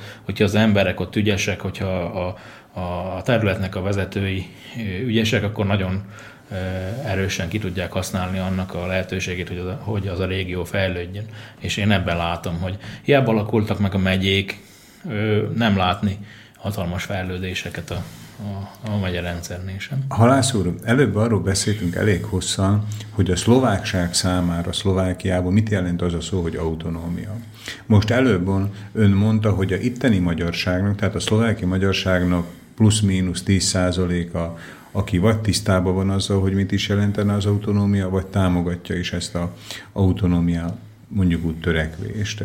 Hogy mibe látja annak a, az okát, hogy a szlovákiai magyarságnak, tehát nem a szlovákoknak, a szlovákiai magyaroknak ilyen kis százaléka, mert lássuk be, ez azért ugye messze van a többségtől, van tisztában azzal, hogy mi az autonómia, és támogatná ezt. Tehát, hogy, hogy ugye mi arról beszélünk, hogy félve van kimondva az autonómia szó, mert hogy kétértelmű lehet a szlovákság előtt, de úgy veszem ki az önszavaiból, és meg én magam is ezt tapasztalom, hogy a szlovákiai magyarság körébe sincs egy egyértelmű pozitív megítélése. Nincs, nincs egyértelmű, mert a vezetői nem fogalmaztak egyértelműen.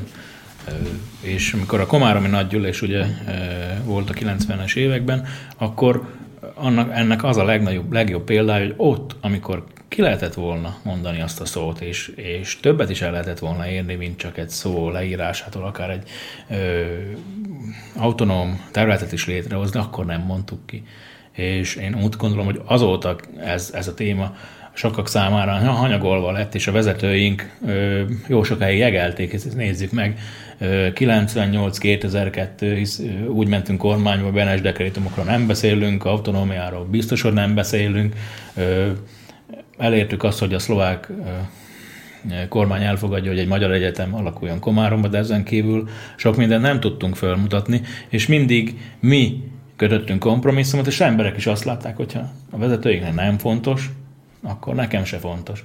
És én úgy gondolom, hogy ha lettek volna erős vezetőink, és és mindig, ugye elején is beszéltünk róla, hogy erről tájékoztatják, vagy felvilágosítják, és kinyilatkoztatják, hogy ezt akarunk, ez a megoldás, ez, ez mert mindig ezt mondták volna az összes kampányban, hogy ez, ez, ez, és lehet, hogyha kormányba kerülünk, természetesen nem tudtuk volna elérni, de, de nem mentünk volna úgy be kormányba, hogy lemondunk róla.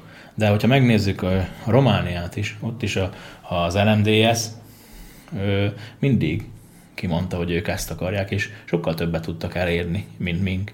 És ott mondom, hogy a szlovák, vagyis a román fél tiszteli az ottani magyarságot azért a véleményért, ami, amiért kiáll. És mond, mindig is azt mondom, hogyha mi, mi vagy akkori parlamenti képviselő, magyar kormánytagok, hogyha kiálltak volna amikor kormánytagok voltak ezekért a célokért, akár a Benes dekrétumoknak a, vagy bocsánatkérésről, vagy, vagy akár kártérítésről, ha beszélünk, akkor, akkor sokkal többet tudtunk volna elérni. Csak megijedtünk, vagy ragaszkodtunk a hatalomhoz, ezt nem tudom, ezt majd azok tudnák elmondani, akik ak- akkor ott voltak a parlamentben. Mi arról a véleménye Halász úrnak, hogy ugye többször említette Romániát, tehát a romániai párhuzamot. Tehát, hogy Románia és Szlovákia között azért van egy lényeges különbség, hogy már esetleg a Csehszlovákiát ne is említsük, az egykori Csehszlovákiát. Tehát ugye, hogy itt lényegesen jobb a gazdasági helyzet, mint például Romániában.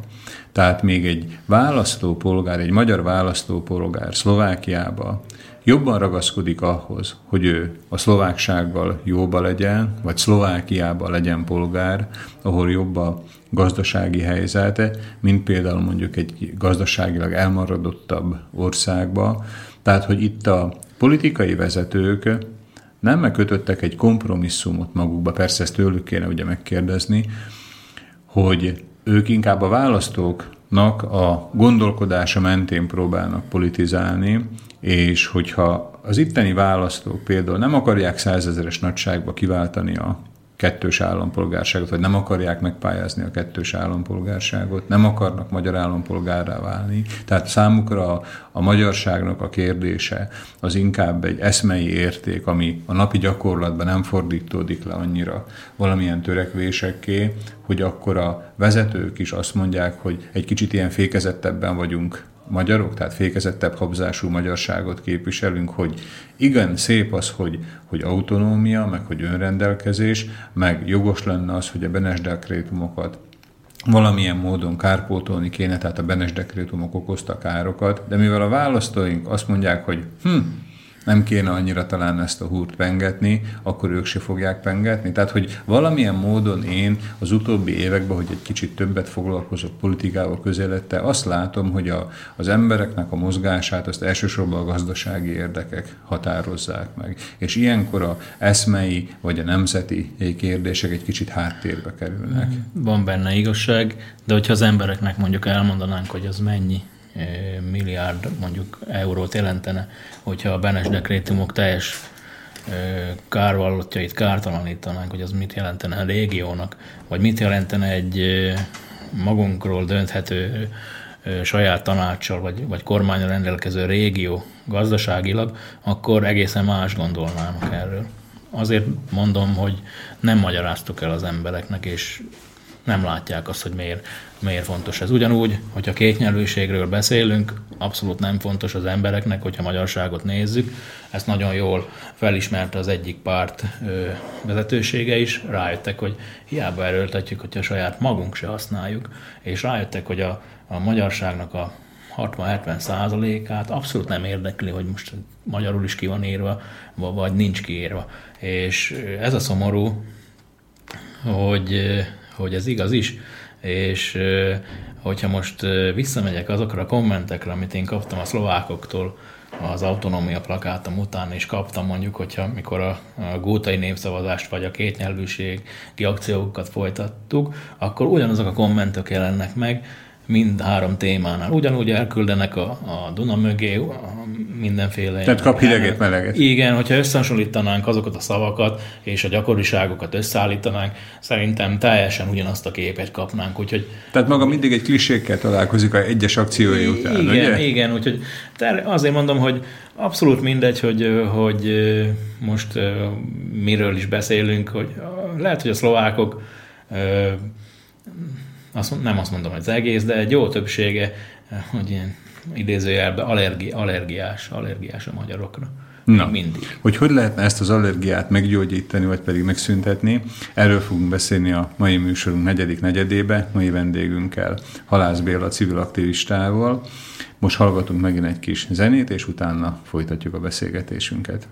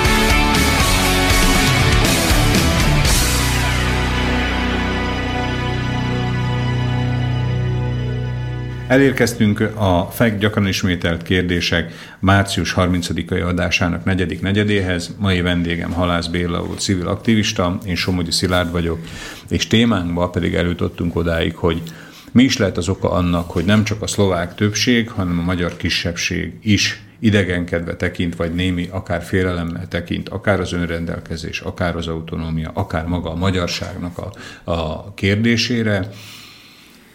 Halász úr elmondta a tapasztalatát a 2016-os választásokban, amit szerzett, tehát azokkal a mondjuk úgy gátló tényezőkkel, ami, ami az ő személyes aktivitását esetleg szűkítette, vagy pedig, vagy pedig gúzsba kötötte. Most a negyedik negyedünkhöz elérve egy ilyen összegezésképpen, ugye azt már mondtuk, hogy, hogy ön mindenképpen szeretné halász úr folytatni, tehát az autonómia kivívása, megszerzése, elfogadtatása céljából végzette munkáját.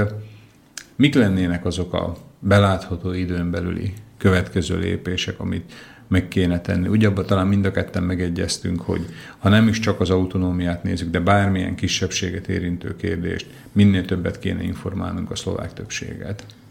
Így van az információ hiány, amivel küzdködnek a, a szlovákok, akár a mi hibánkból kifolyólag is, de, de ez mellé meg kéne találnunk azokat a szlovák értelmiségieket, értelmiségieket, akik ebben segítenének. Úgy gondolom, hogy ezek meg is vannak, és meg is voltak, úgyhogy ezeket a kapcsolatainkat kéne továbbfejleszteni, és egyre több ember megszólítani, és ugyanúgy őszintén ezekkel az emberekkel elbeszélgetnünk, hogy mit is szeretnénk.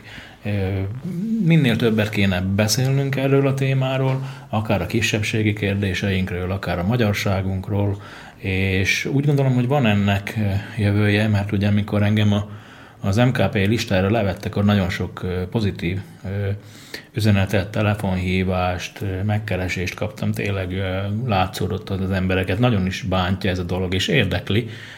Csak eddig bennük is ez, hogy mondjam így, el volt folytva, nem, tud, nem merték, vagy nem akarták kibeszélni, mert, mert nem volt, aki ezt az egész témát egyszer elkezdte volna, hogy akkor miért nem beszéltünk, és tényleg miért hanyagoltuk ezt a témát eddig, és ez, ez az én billboardom, vagy óriás plakáton felszabadított egy dolgot az emberekben, és egy kicsit felvilágosított őket, és meg a dolgok hátterét is meglátták, és tényleg volt, hogy órákon keresztül beszélgettem emberekkel, a telefon hívtak, akár 10 órakor is, és elmondták a problémáikat, hogy de ez így kellett volna, és akkor visszamentünk egész 93-ig, 98-ig mindenféle problémákról beszéltünk, és van pozitív hozadék az egésznek.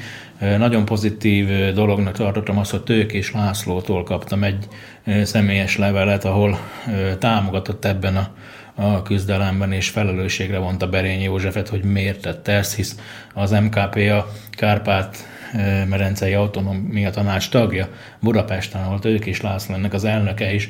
Csalódott volt, hogy az MKP nem is képviseltette magát a, a az ülésen, és a billboard után rájött arra, hogy miért nem mentek aztán el, hogy fontosabb volt az, hogy bekerüljön a, a szlovák parlamentbe az MKP, mint hogy kiálljon a, a saját eszméjét. Úgyhogy e, folytatni kell ezt a munkát, mi elkezdtünk egy érdekes projektot, a felvidéki bölcsőprojektot, aminek a lényege az, hogy ingyenesen biztosítunk olyan családoknak, olyan magyar családoknak egy bölcsőt, amiben a kis jöve, jöve, jövendék, eh, Jövevény. jövevényt altathatják. A lényeg az egésznek az, hogy magyar családokat támogatunk, főleg olyanokat, akik nem engedhetik meg maguknak, vagy nagyon nehezen engedhetnék meg maguknak, hogy, hogy biztosítsák a kis gyereküknek ezt a bölcsőt.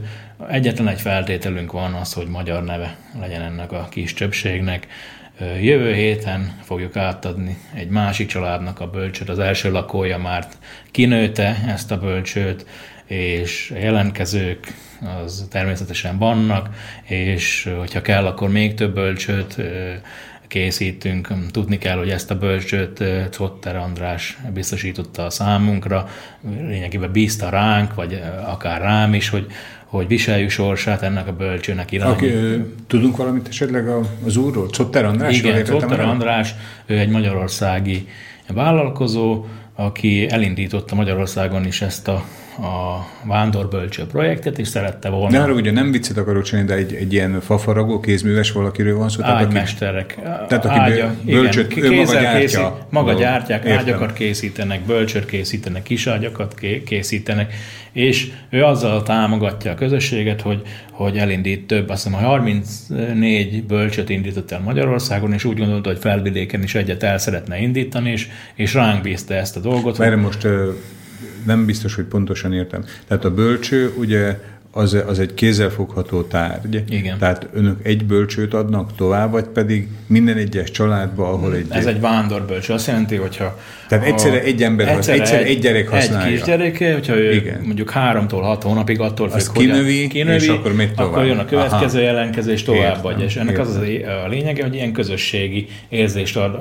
Egy rendes várólistát lehet akkor igen, majd a Igen, van egy várólista, és nagyon szép leveleket is kapunk az ügyben, hogy miért szeretne az a család ezt a bölcsőt, Úgyhogy abszolút pozitívnak tartom, és ugye hát a magyar jövőnek mi a lényeg, hogy minél több gyerekáldás, gyermekáldás legyen, és ezt is egy kicsit ezzel próbáljuk segíteni, bár ez nagyon kicsi dolog, de, de kicsi dolgokból lesznek a nagyok, és hogyha majd visszanézzük a, az időben, hogy, hogy mennyi kisgyerek, vagy mennyi családnak segítettünk, és mondom, hogyha kell, akkor, akkor több bölcsőt is tudunk biztosítani, ez, ez a legkevesebb.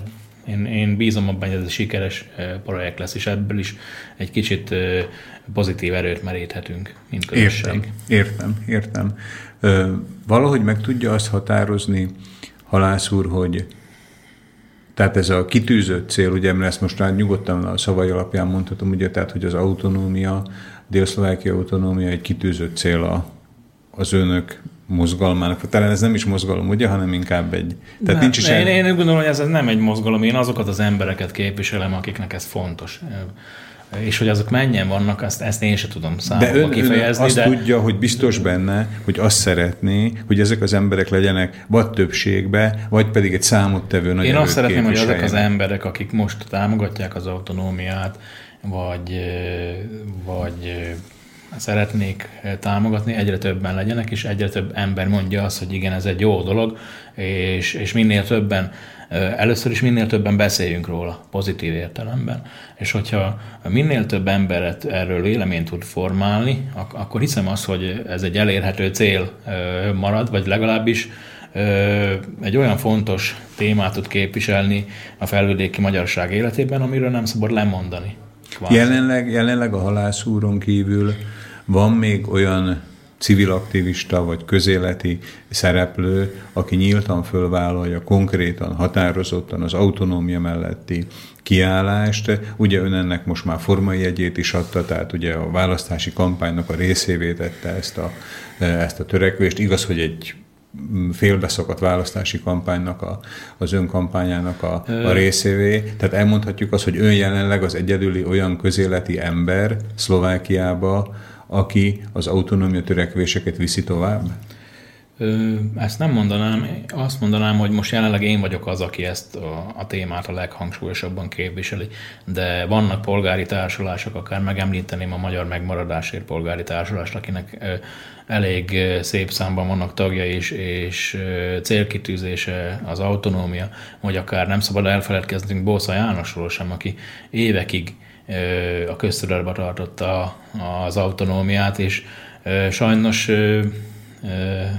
a véleményét nem sokan hallgatták meg, és, és magára maradt az utóbbi időben, és lehet, hogy bele is fáradt ebbe, de azt, azt nem lehet azt a munkát ellenni tőle, amit ő letett az asztalra. Szóval talán úgy gondolom, hogy az ő, ő munkáját is el kéne ismerni, és akár használni azt, azt, azt a koncepciót, amit ő alkotott. Sajnos a politika beleszólt ebbe, és őt mellékvágánra helyezték, de ebben a témában mindenkit össze kéne fogni, aki egy kicsit is foglalkozott az autonómiával, az autonómia kérdésével, és, és napi renden tartani. Mert hogyha megnézzük a szlovákiai magyarok kerekasztalának az utolsó kongresszusát, ott is téma volt az autonómia is, és az önrendelkezés is. Szóval azért a köztudatba visszakerül ez a szó, és emlékezzünk vissza egy mondjuk egy 7-8 évvel ezelőtt még a felvidék szó is mennyire fájt egyes embereknek, most akár magyar emberekre is gondolhatunk, vagy szlovák. Most már felvidék szó teljesen normális értelemben Tehát, hogy a közbeszédnek a része. Igen, van ugye? felvidék válogatottunk, van felvidék szép, szépségverseny. Szóval teljesen, teljesen rendben van ez a szó, és úgy gondolom, hogy az autonómiának is ez lesz a sorsa, hogy egy idő után, hogyha használjuk, akkor ezzel semmi probléma nem lesz a szlovák fél felé. Úgyhogy ez felé, ez felé kell mennünk, egyre többet használjuk először a szót, beszéljünk a témáról, mit jelent ez, világosítsuk fel az embereket, a magyar embereket, mivel jár ez, de fel kell világosítanunk a szlovák embereket, akik a, főleg a déli régiókban élnek, hogy ez mit jelent nekik, hogy ez sokkal jobb, mint a jelenlegi helyzet, és természetesen ott a szlovák többség, mert ugye, vagy a szlovák kormány is, mert ugye hogyan alakulhat meg egy autonóm, csak is úgy, hogy a szlovák parlament ezt megszavazza, másod nem, mert szóval a szlovák többségnek ebbe bele kell egyezni, és európai fronton pedig ö, témán, té, ö, mindig ö, forró témán kell tartani ezt a, ezt a dolgot. Ebben segíteni fog biztosan a, a mindenkori magyar kormány, hisz minden segítséget mindig meg is adott ebben, úgy gondolom, hogyha még nem mondtunk volna le, le, le róla. Úgyhogy ezt, ezeket a, a, a fórumokat kell használnunk a jövőben, hogy, hogy sikeres küzdelmet vívhassunk.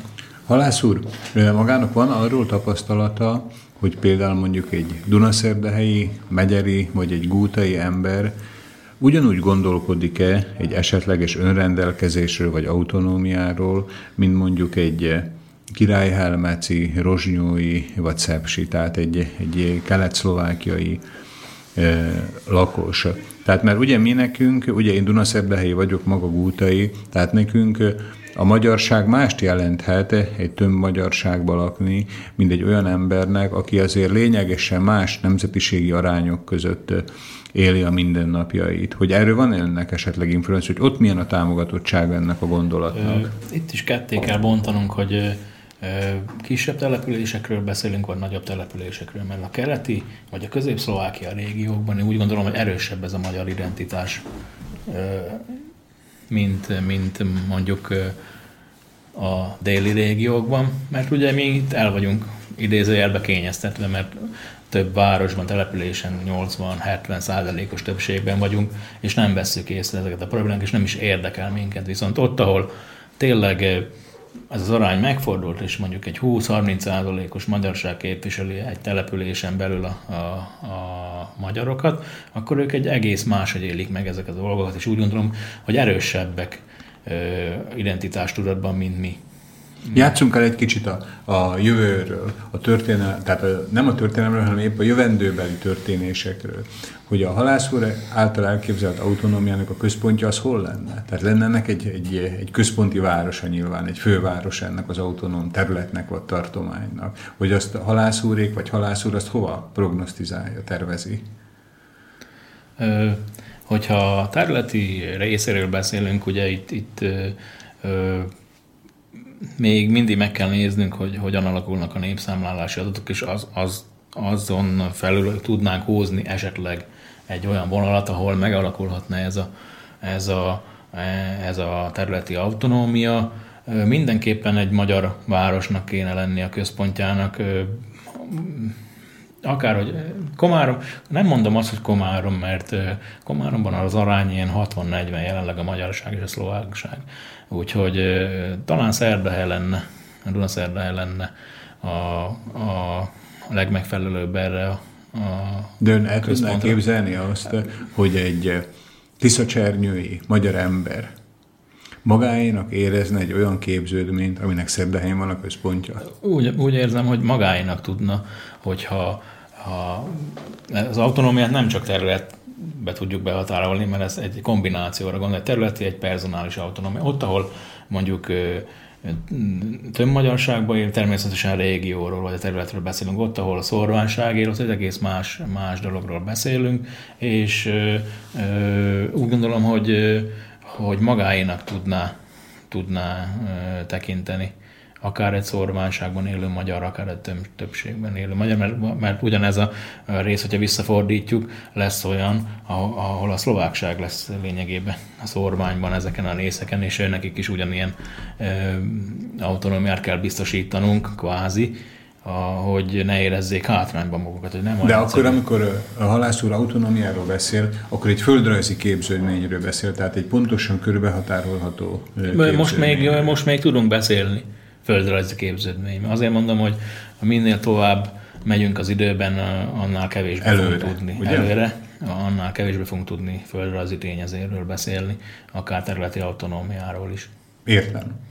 Hát nem, nem akarok, vagy nem merek a mai vendégemnek, Halász Béla civil aktivistának százszázalékosan olyan sikert kívánni, hogy az elképzelése az maradéktalan úgy jöjjön létre, hogy ő szeretné, tehát autonómiaként, vagy pedig, vagy pedig ennek valamilyen válfajaként, de azt mindenképpen azt hiszem, hogy a rádióhallgatókkal együtt kívánhatjuk, hogy Dél-Szlovákiának, vagy a Dél-Szlovákiába élő magyarságnak a sorsa akár így, vagy akár úgy javuljon, akár gazdasági helyzetben, akár a magyarság gazdaságnak a megtartásának a szempontjából. Ebben nyilván mai vendégünkkel egyetértek, akinek köszönöm, hogy elfogadta a meghívásunkat. Tehát még egyszer ismétlen mai vendégünk Halász Béla civil aktivista volt a Gútáról. Önök a fel gyakran ismételt kérdések 2016. március 30-ai adását hallották. Köszönöm a figyelmüket. Köszönöm én is a meghívást, és köszönöm a beszélgetést. Köszönöm szépen.